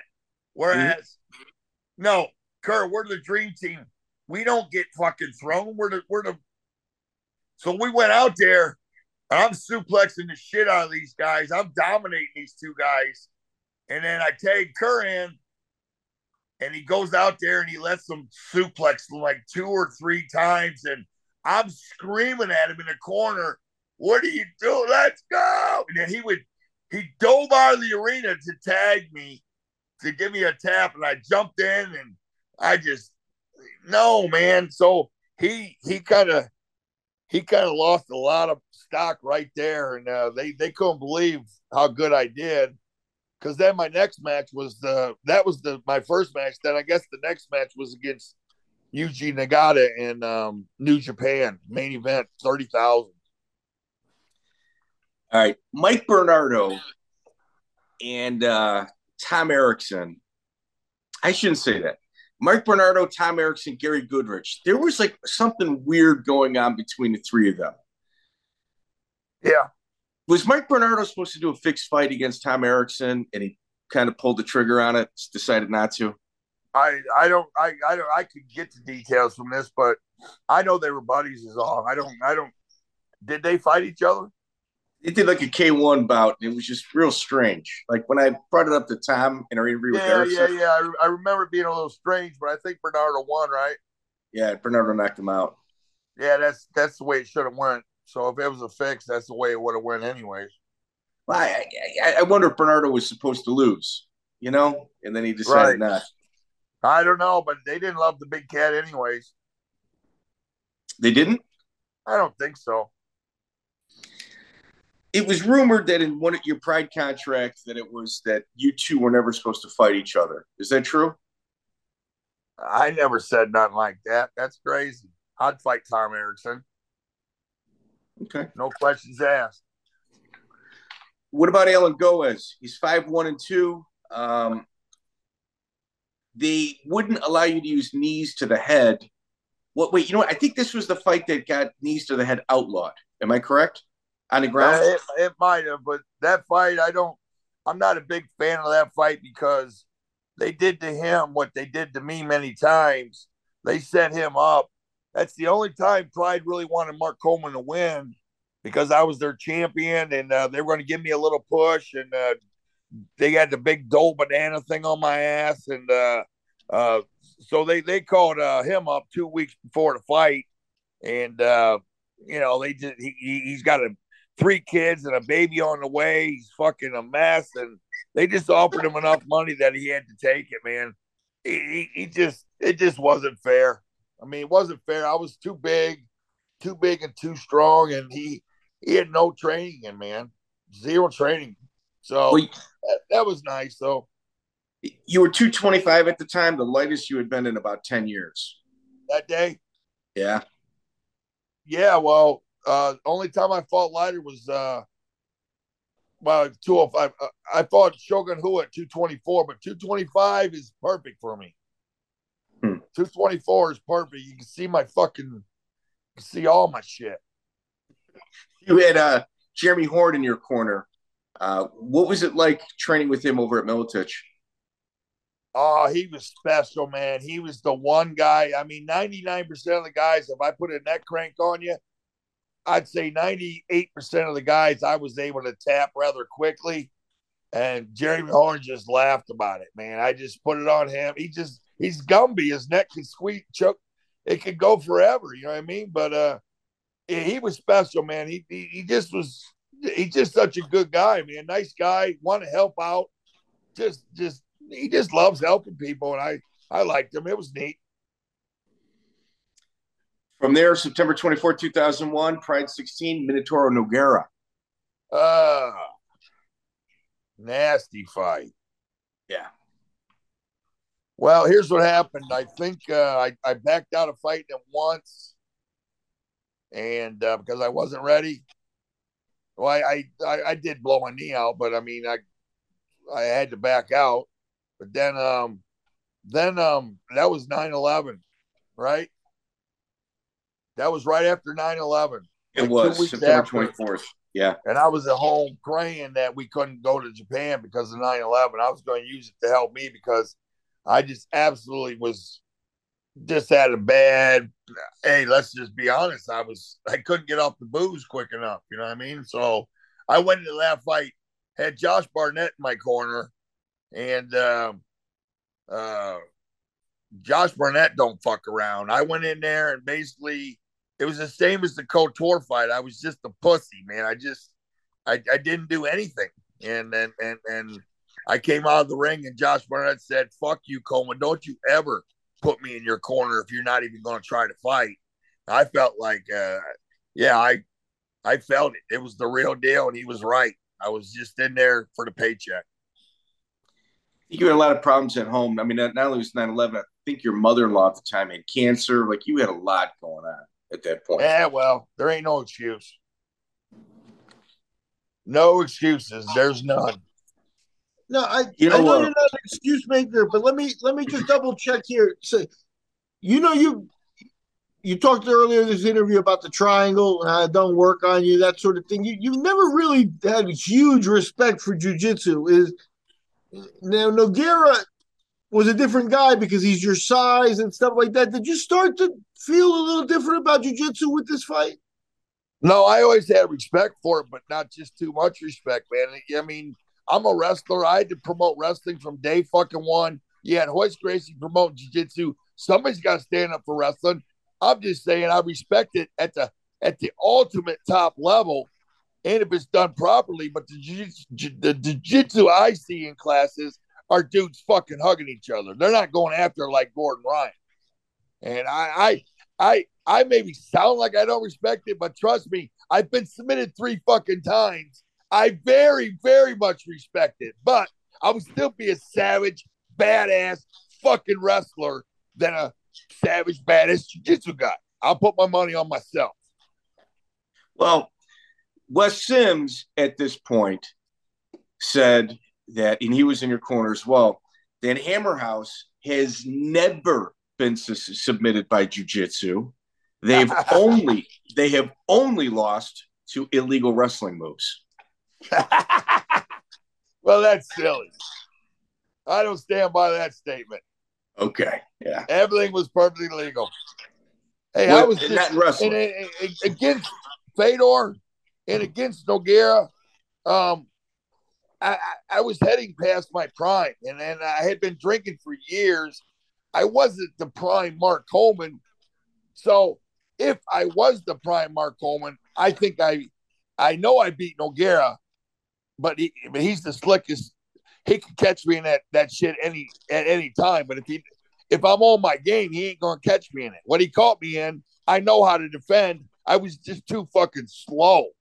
I was just too slow. And then Fedor, ah, you know, fuck, he was I, I he was pretty goddamn slick. When when I went when he got me in the armbar the second time, I couldn't believe it because I I was I I was thought I was defending it perfectly, and then I found I Frank Trigg broke it down on breaking down the fights. I didn't know what he did to create some space to get his leg over my arm. I had he, he actually reached down through in between our legs and he pushed my leg back to create like a fucking inch.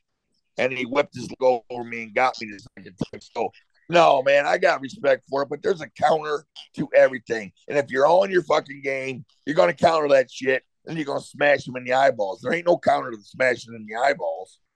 All right. So, Mark, I watched the Nogueira fight. Was he greased up, in your opinion? Was he a little slippery? Who cares? It didn't matter.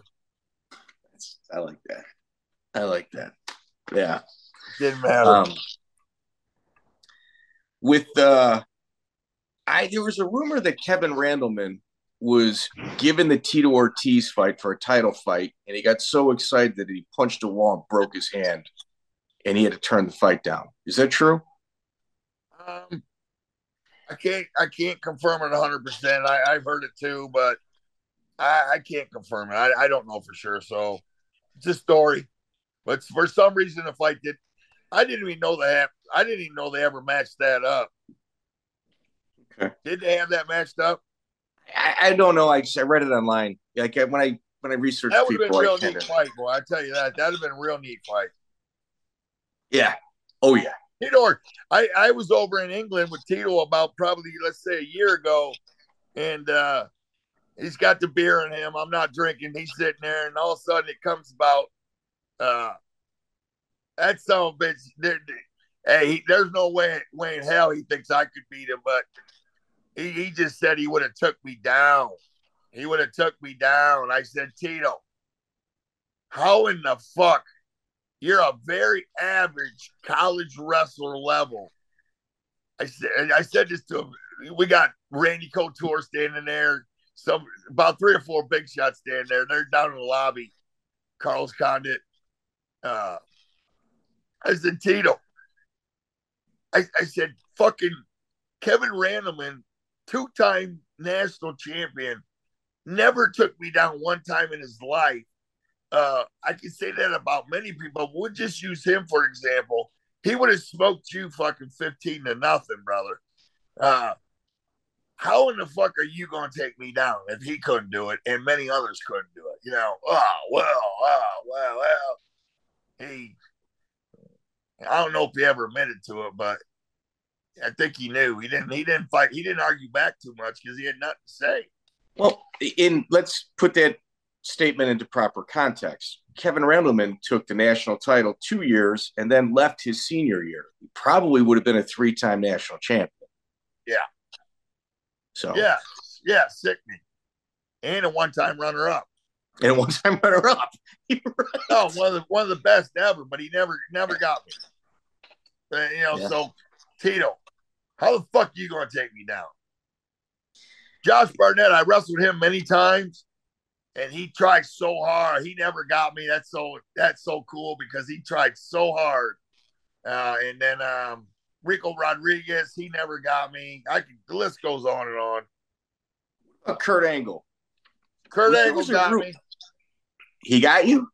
Well, yeah, not not very many times, but he For got me Olympic when counted for the uh the Olympic big one. I was, I was he was my training partner when I was the 90 and 91.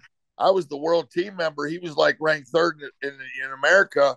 He would come and I would go with him two or three times a day sometimes.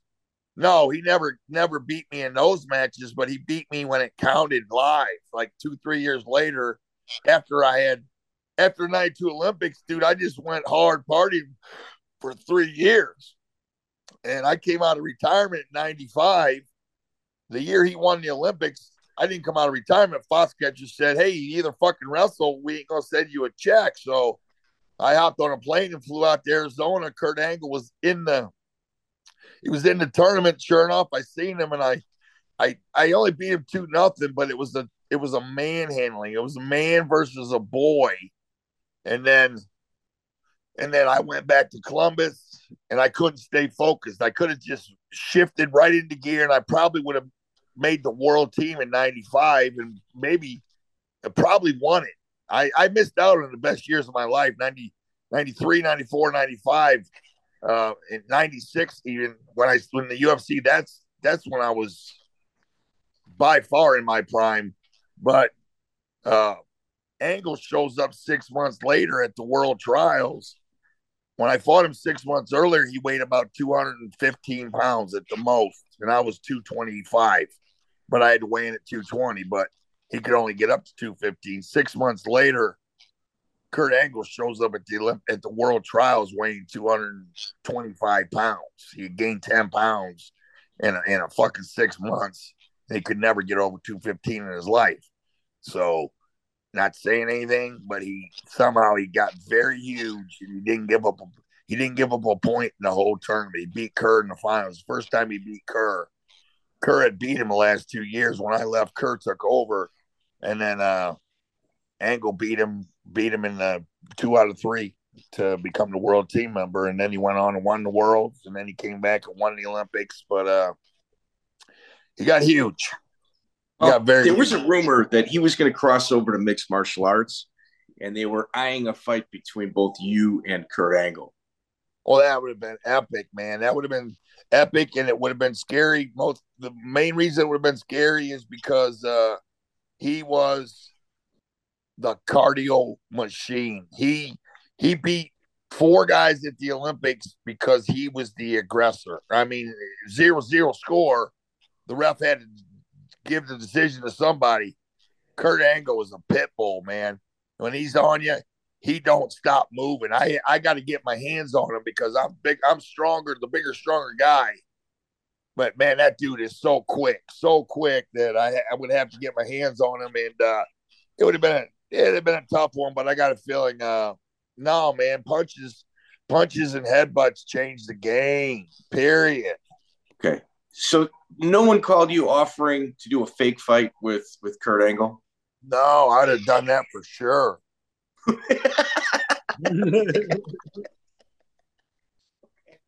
Fair. what, what do you think of what do you think of Kurt's potential in, in MMA?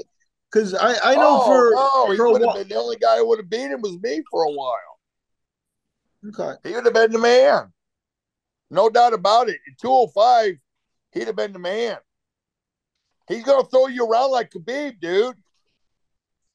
Yeah. He's Wow. Khabib. Kurt Angle is Khabib.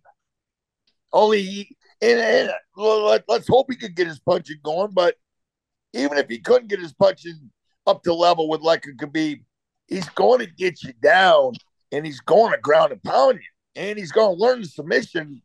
He's going to be so slick and quick.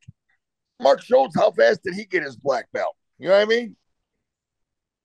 Yeah. Well, when we interviewed Pedro Sauer, in essence, he said within three months, Mark was submitting black belts, but we made him wait 10 years to get it. Yeah.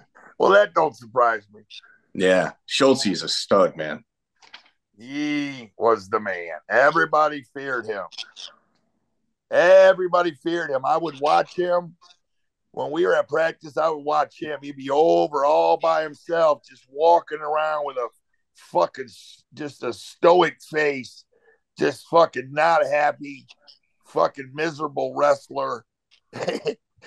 I just loved it. I wanted to be like I wanted to be him, man. But uh he he, just I just watched Dave Schultz versus uh, the other day. I called it Dave Schultz versus the German in the Olympic finals. Man, I I didn't know how Dave Schultz was even better than I thought he was. We talked about it. Who's better, Dave or Mark? I don't know, brother. Uh, we said Mark, but I'm thinking fucking as close as it gets, man. Schultz Yeah, so-.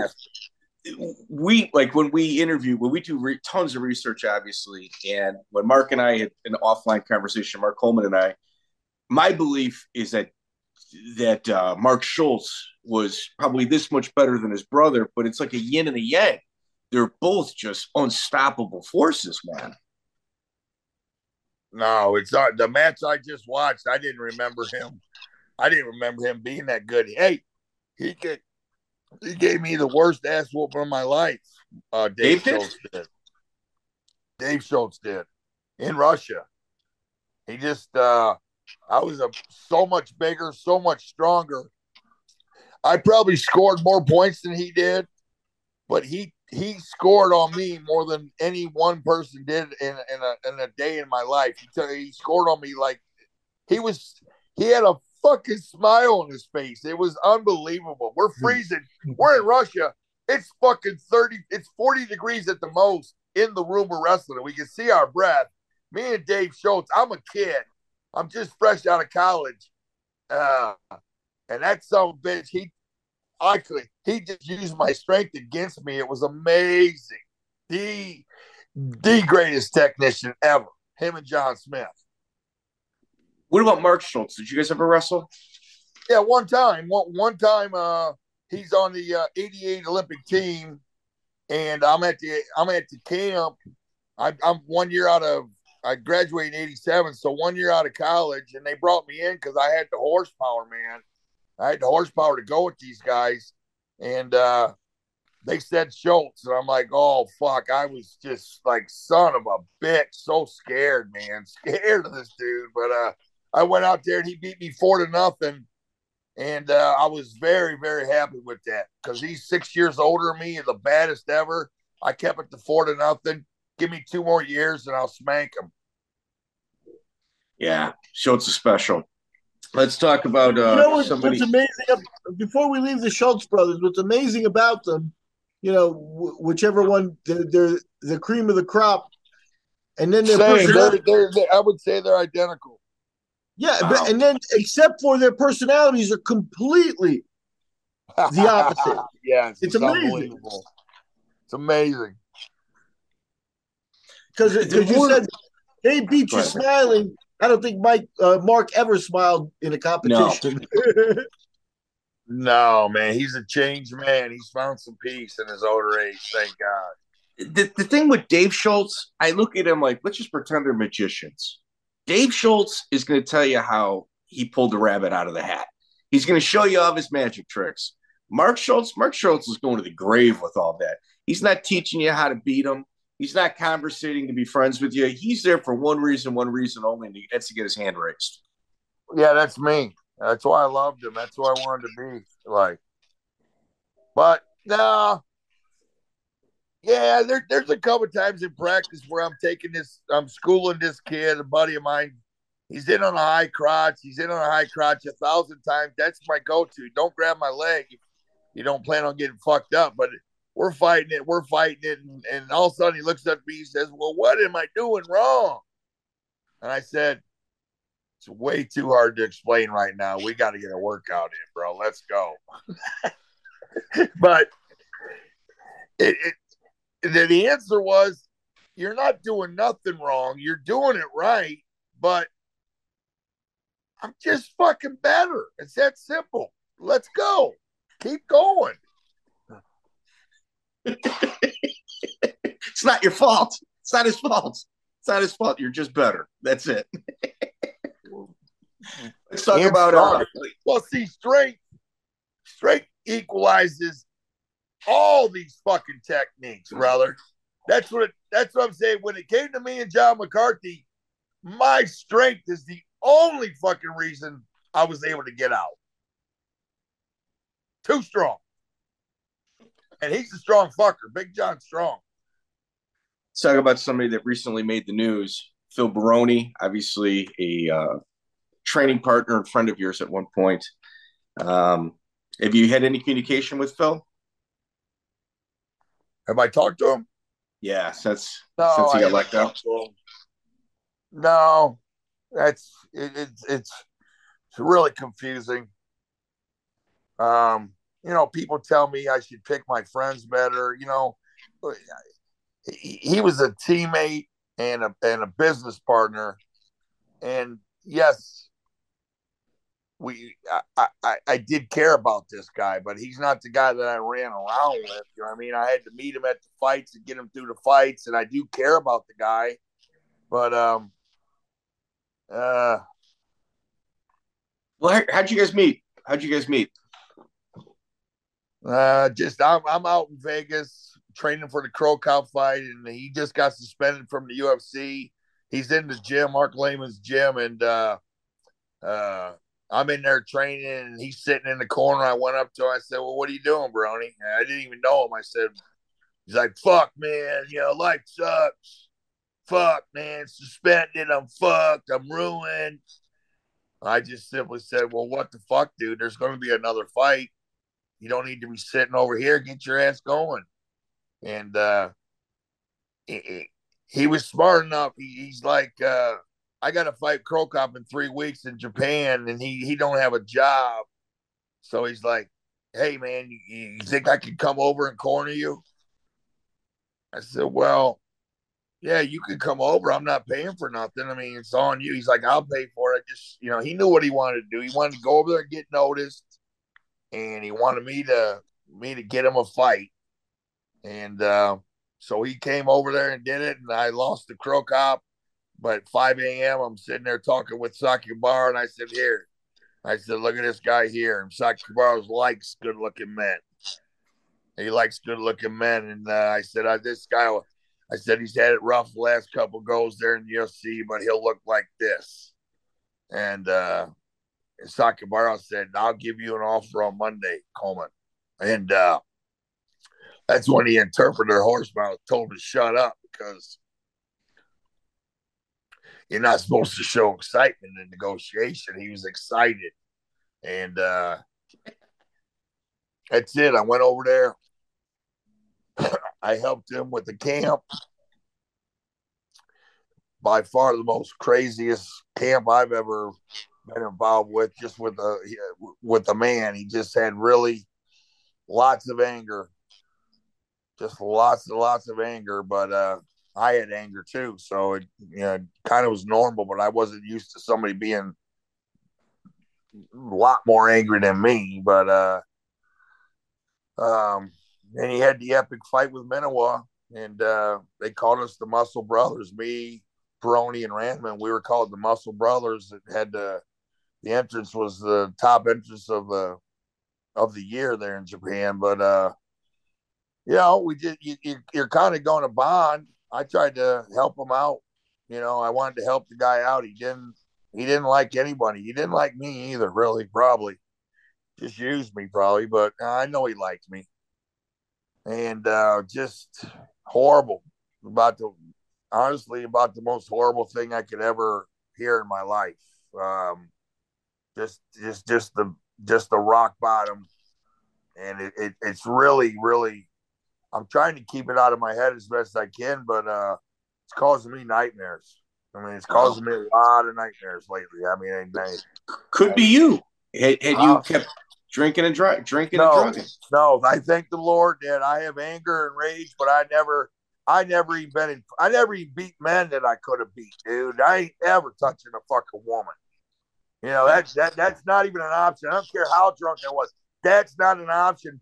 I didn't even hit men when I was drunk. You know, thank the Lord that I thank the Lord that I don't have that problem. I think um I think yes, he should be in a mental hospital. I mean, but it's too late.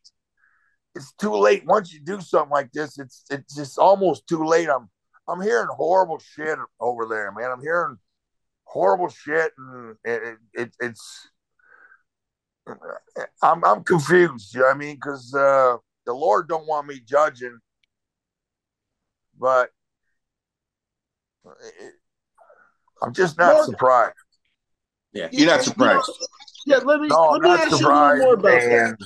Well, what? I just wanted to mention, you know, the Hammer House is a team that has some of the most loyal life like you know they they say hammer house for life you know and they mean that you know if that had been Randleman in Mexico, you know, rest his soul, and I don't mean to use his name that way, but you'd be down there with him. You, I mean, just going to help. I mean, you know, because yeah, he was your brother. So. We're, how, we're, how come Baroni didn't fit into the Hammer House like a like that, like the other guys, like Wes like him, like Nutter. No, he was in there like oh, he was the big five, man. He was one of the big five. He, he was in there as solid as a rock, but he just, uh you know, I just, I didn't like things, man. That's all I got to say is I didn't like things, but I don't turn my back on some fucker that needs me. But I didn't like anything.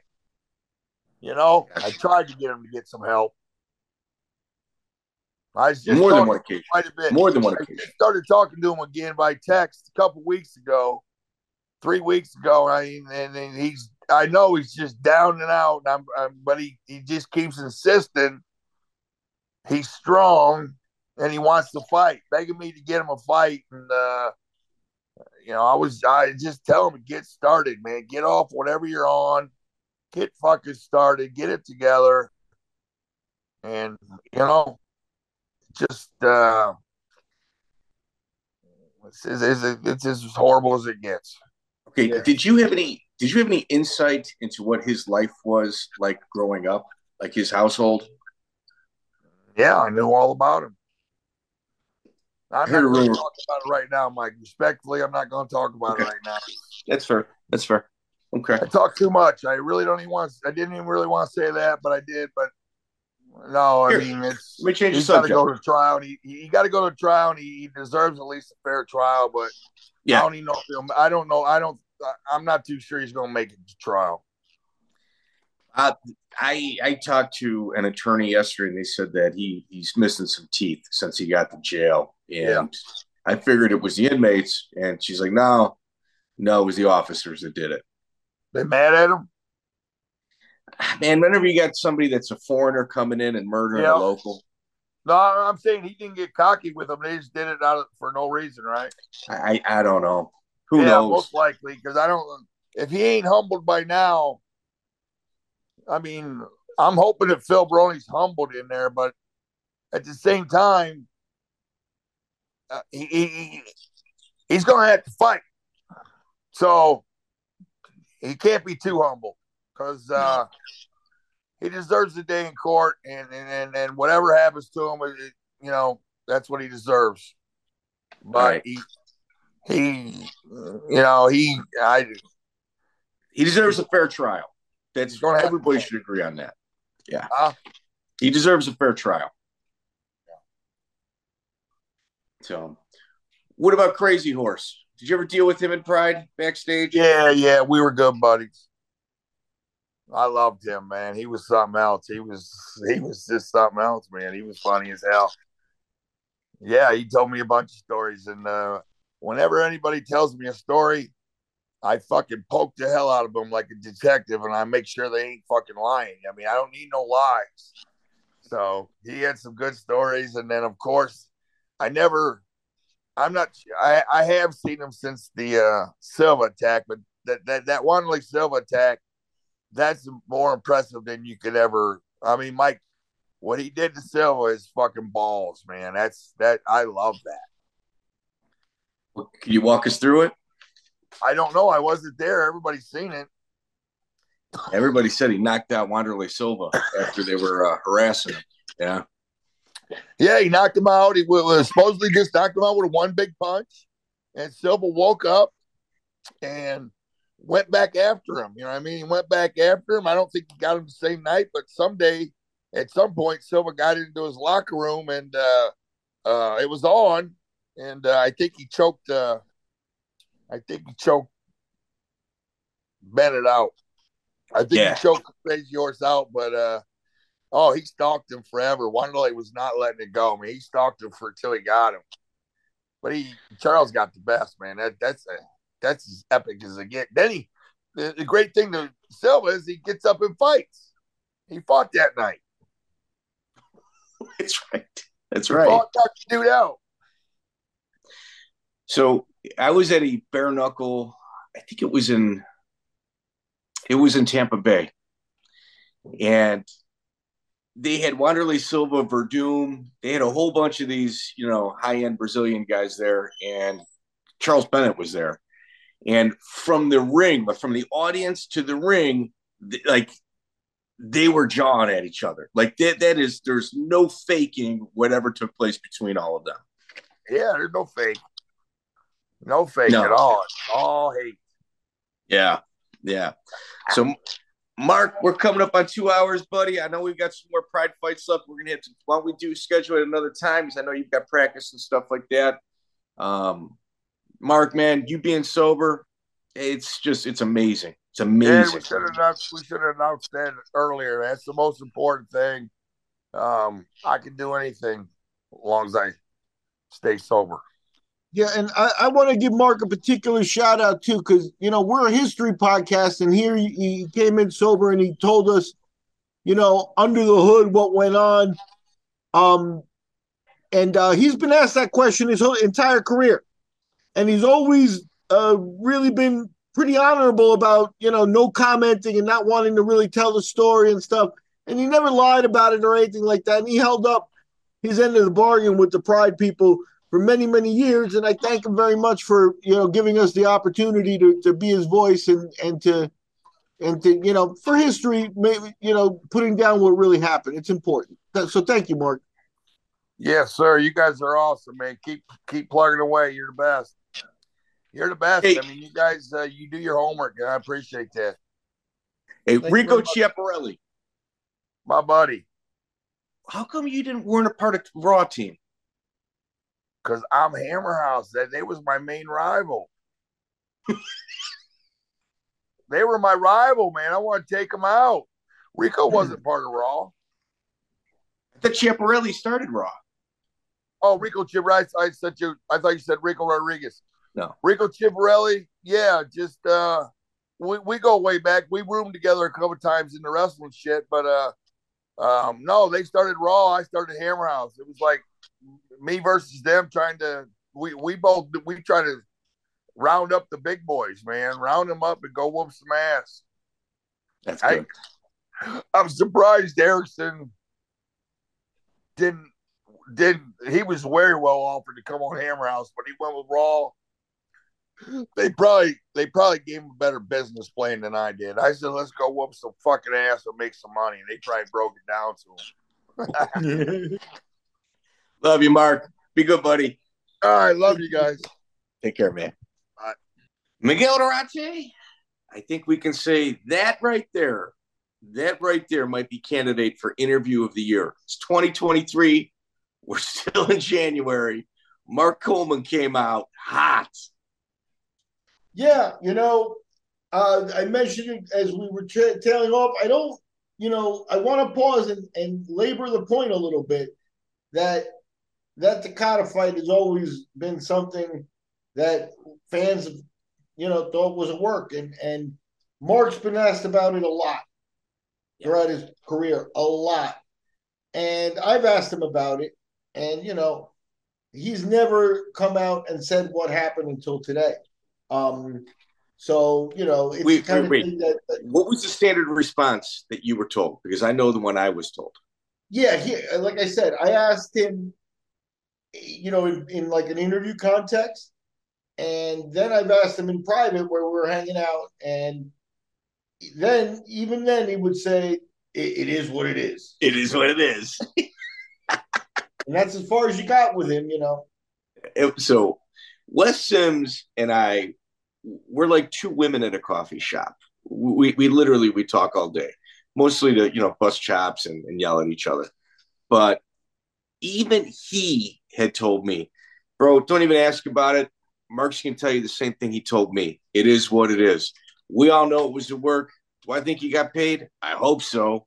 But he's only going to tell you it is what it is. There's a code there. Mark's not going to break it. Now, normally, like when we go at these interviews, Miguel, a lot of oftentimes we kind of go at them like a police interview. Like we know when there's like a hot button right there, and you can't start with that hot button. You got to get them comfortable. In this instance, I don't think it was necessary. I think it was a respect thing. Mark listens to our podcast. You can oftentimes see him commenting um, underneath our interviews, but I think more than anything, it's it's just a level of respect that he, he gives us, which man is very difficult to get from that man. But we always start with something a little bit hot, and that Jon Jones, like that's a story I've been sitting on for a while, and I didn't want to tell it in, under until we had it under its proper context. So Coleman kind of uh, big time in Jon Jones.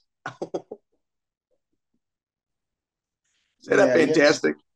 Yeah, you know, I mean, when once you start getting to the elite of the elite, you get into guys. You get, and you know, it's a common theme in Mark's interviews because he's open with us, and he- that's about as honest as you're going to get him. But it's a constant theme of no one took me down. It's that Type A personality that they don't want to lose any grappling No. session, any training session, any Scrabble game. You know, they don't want to lose ever. They don't want to come in second in anything.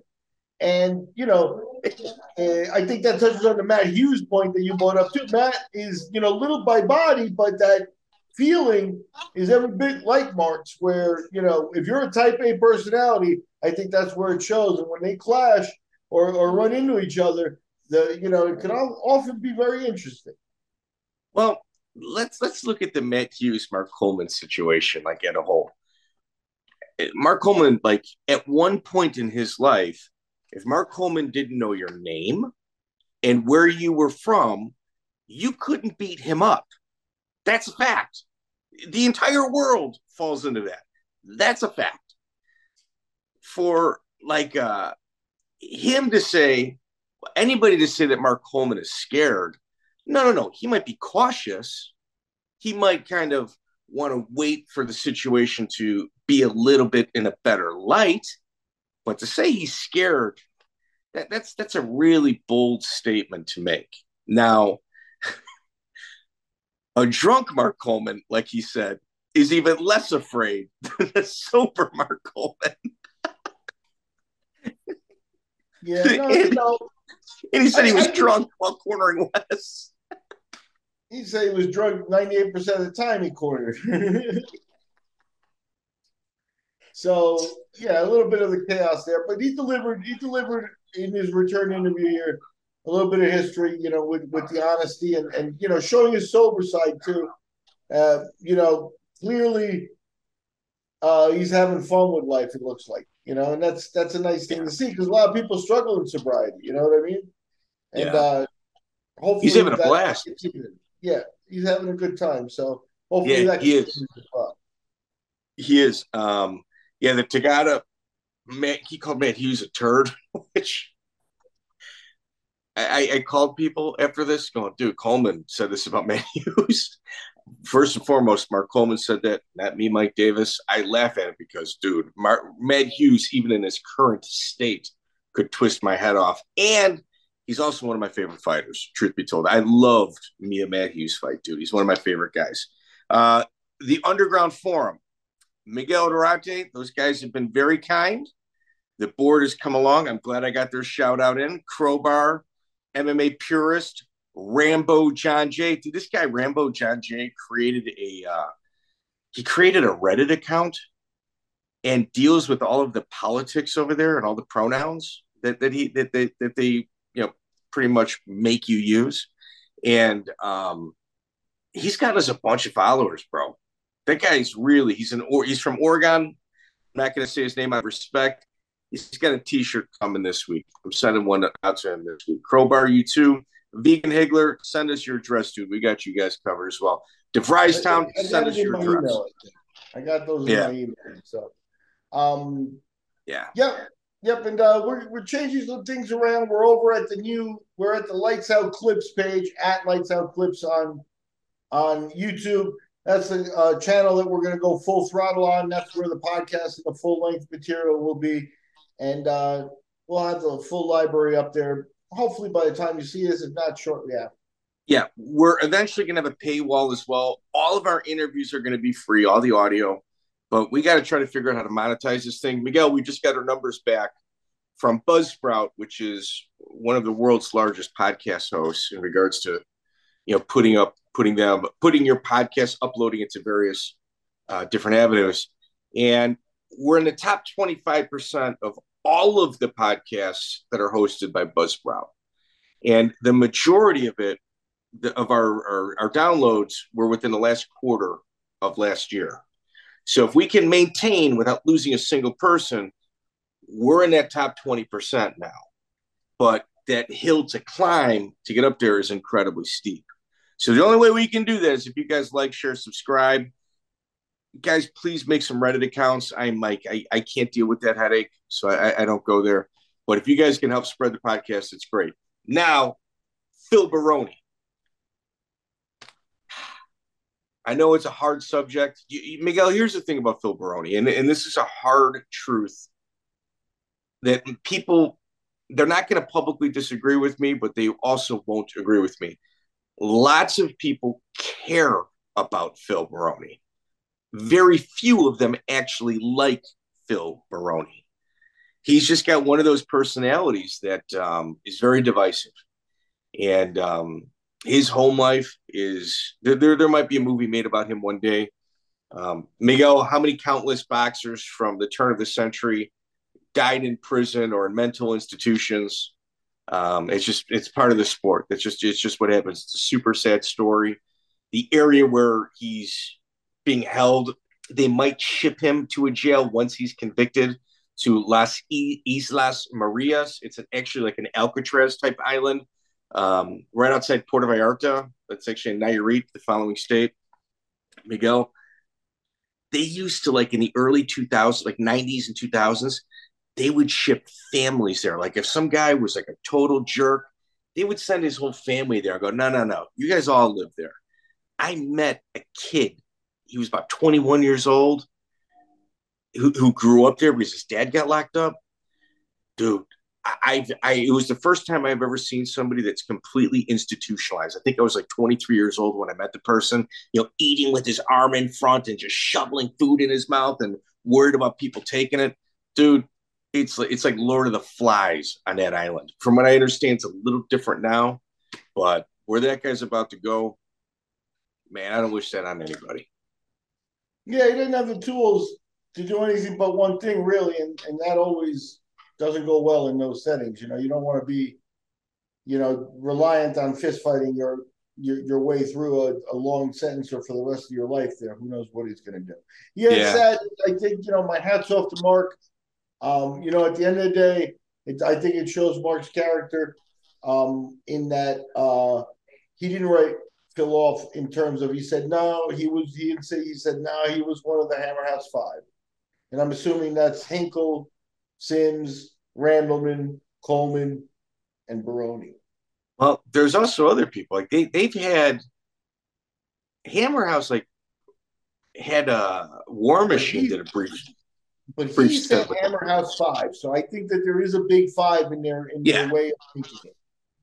Yeah, like Nutter, yeah. Nutter would be is a guy who's still you know is Hammerhouse for life, but I guess he didn't make that five uh, unless I'm wrong about somebody. But you know, it's obviously Coleman, Randleman, Sims. You know, the, you know, if Baroni's one of those, who's the other guy? Hinkle, probably. Hinkle, Hinkle. Uh, he's got 50 fights, you know. So it's got me Hank. Yeah. Yeah. So um my hats off to Coleman. Thank you very much. Enjoy the Yeah, what a class act, huh? We'll what a class act. Oh yeah, very classy. so let, us keep this in mind. I love it. All right. So let, let me just kind of break it down. Our first Mark Coleman interview that we released was his road to the UFC belt, where he was screaming at the top of his lungs about John McCarthy because he got set up. The second interview that we dropped, we were short on, I think we were short on releases. And it's actually something we were testing our equipment out. And it was just to kind of you know, kind of dip our foot in the water with Mark Coleman. We did a before the UFC interview there. The first 10 minutes, the audio is kind of shoddy. I wish, you know, maybe we could clean that up. Um, but phenomenal stories afterward. This is Pride. He's got 10 more fights. And I can tell you another thing. We never really delved, heavily delved into his relationship with Mark Kerr, which they were as thick as thieves at this time. Um, another thing that we're probably going to do with Mark Coleman in the future is uh, Mark Schultz wants to come on and they want to talk about Olympic wrestling and traveling to Russia together. So we can go through all of their their bouts, what took place over there. We've got a few more things planned for Mark Coleman. It's just getting him to commit. He's not an easy guy to track down. He doesn't but, do many interviews. But Mark Coleman, the Pride years, is in the books. Check out the full interview on iTunes, Spotify, and all major podcast platforms.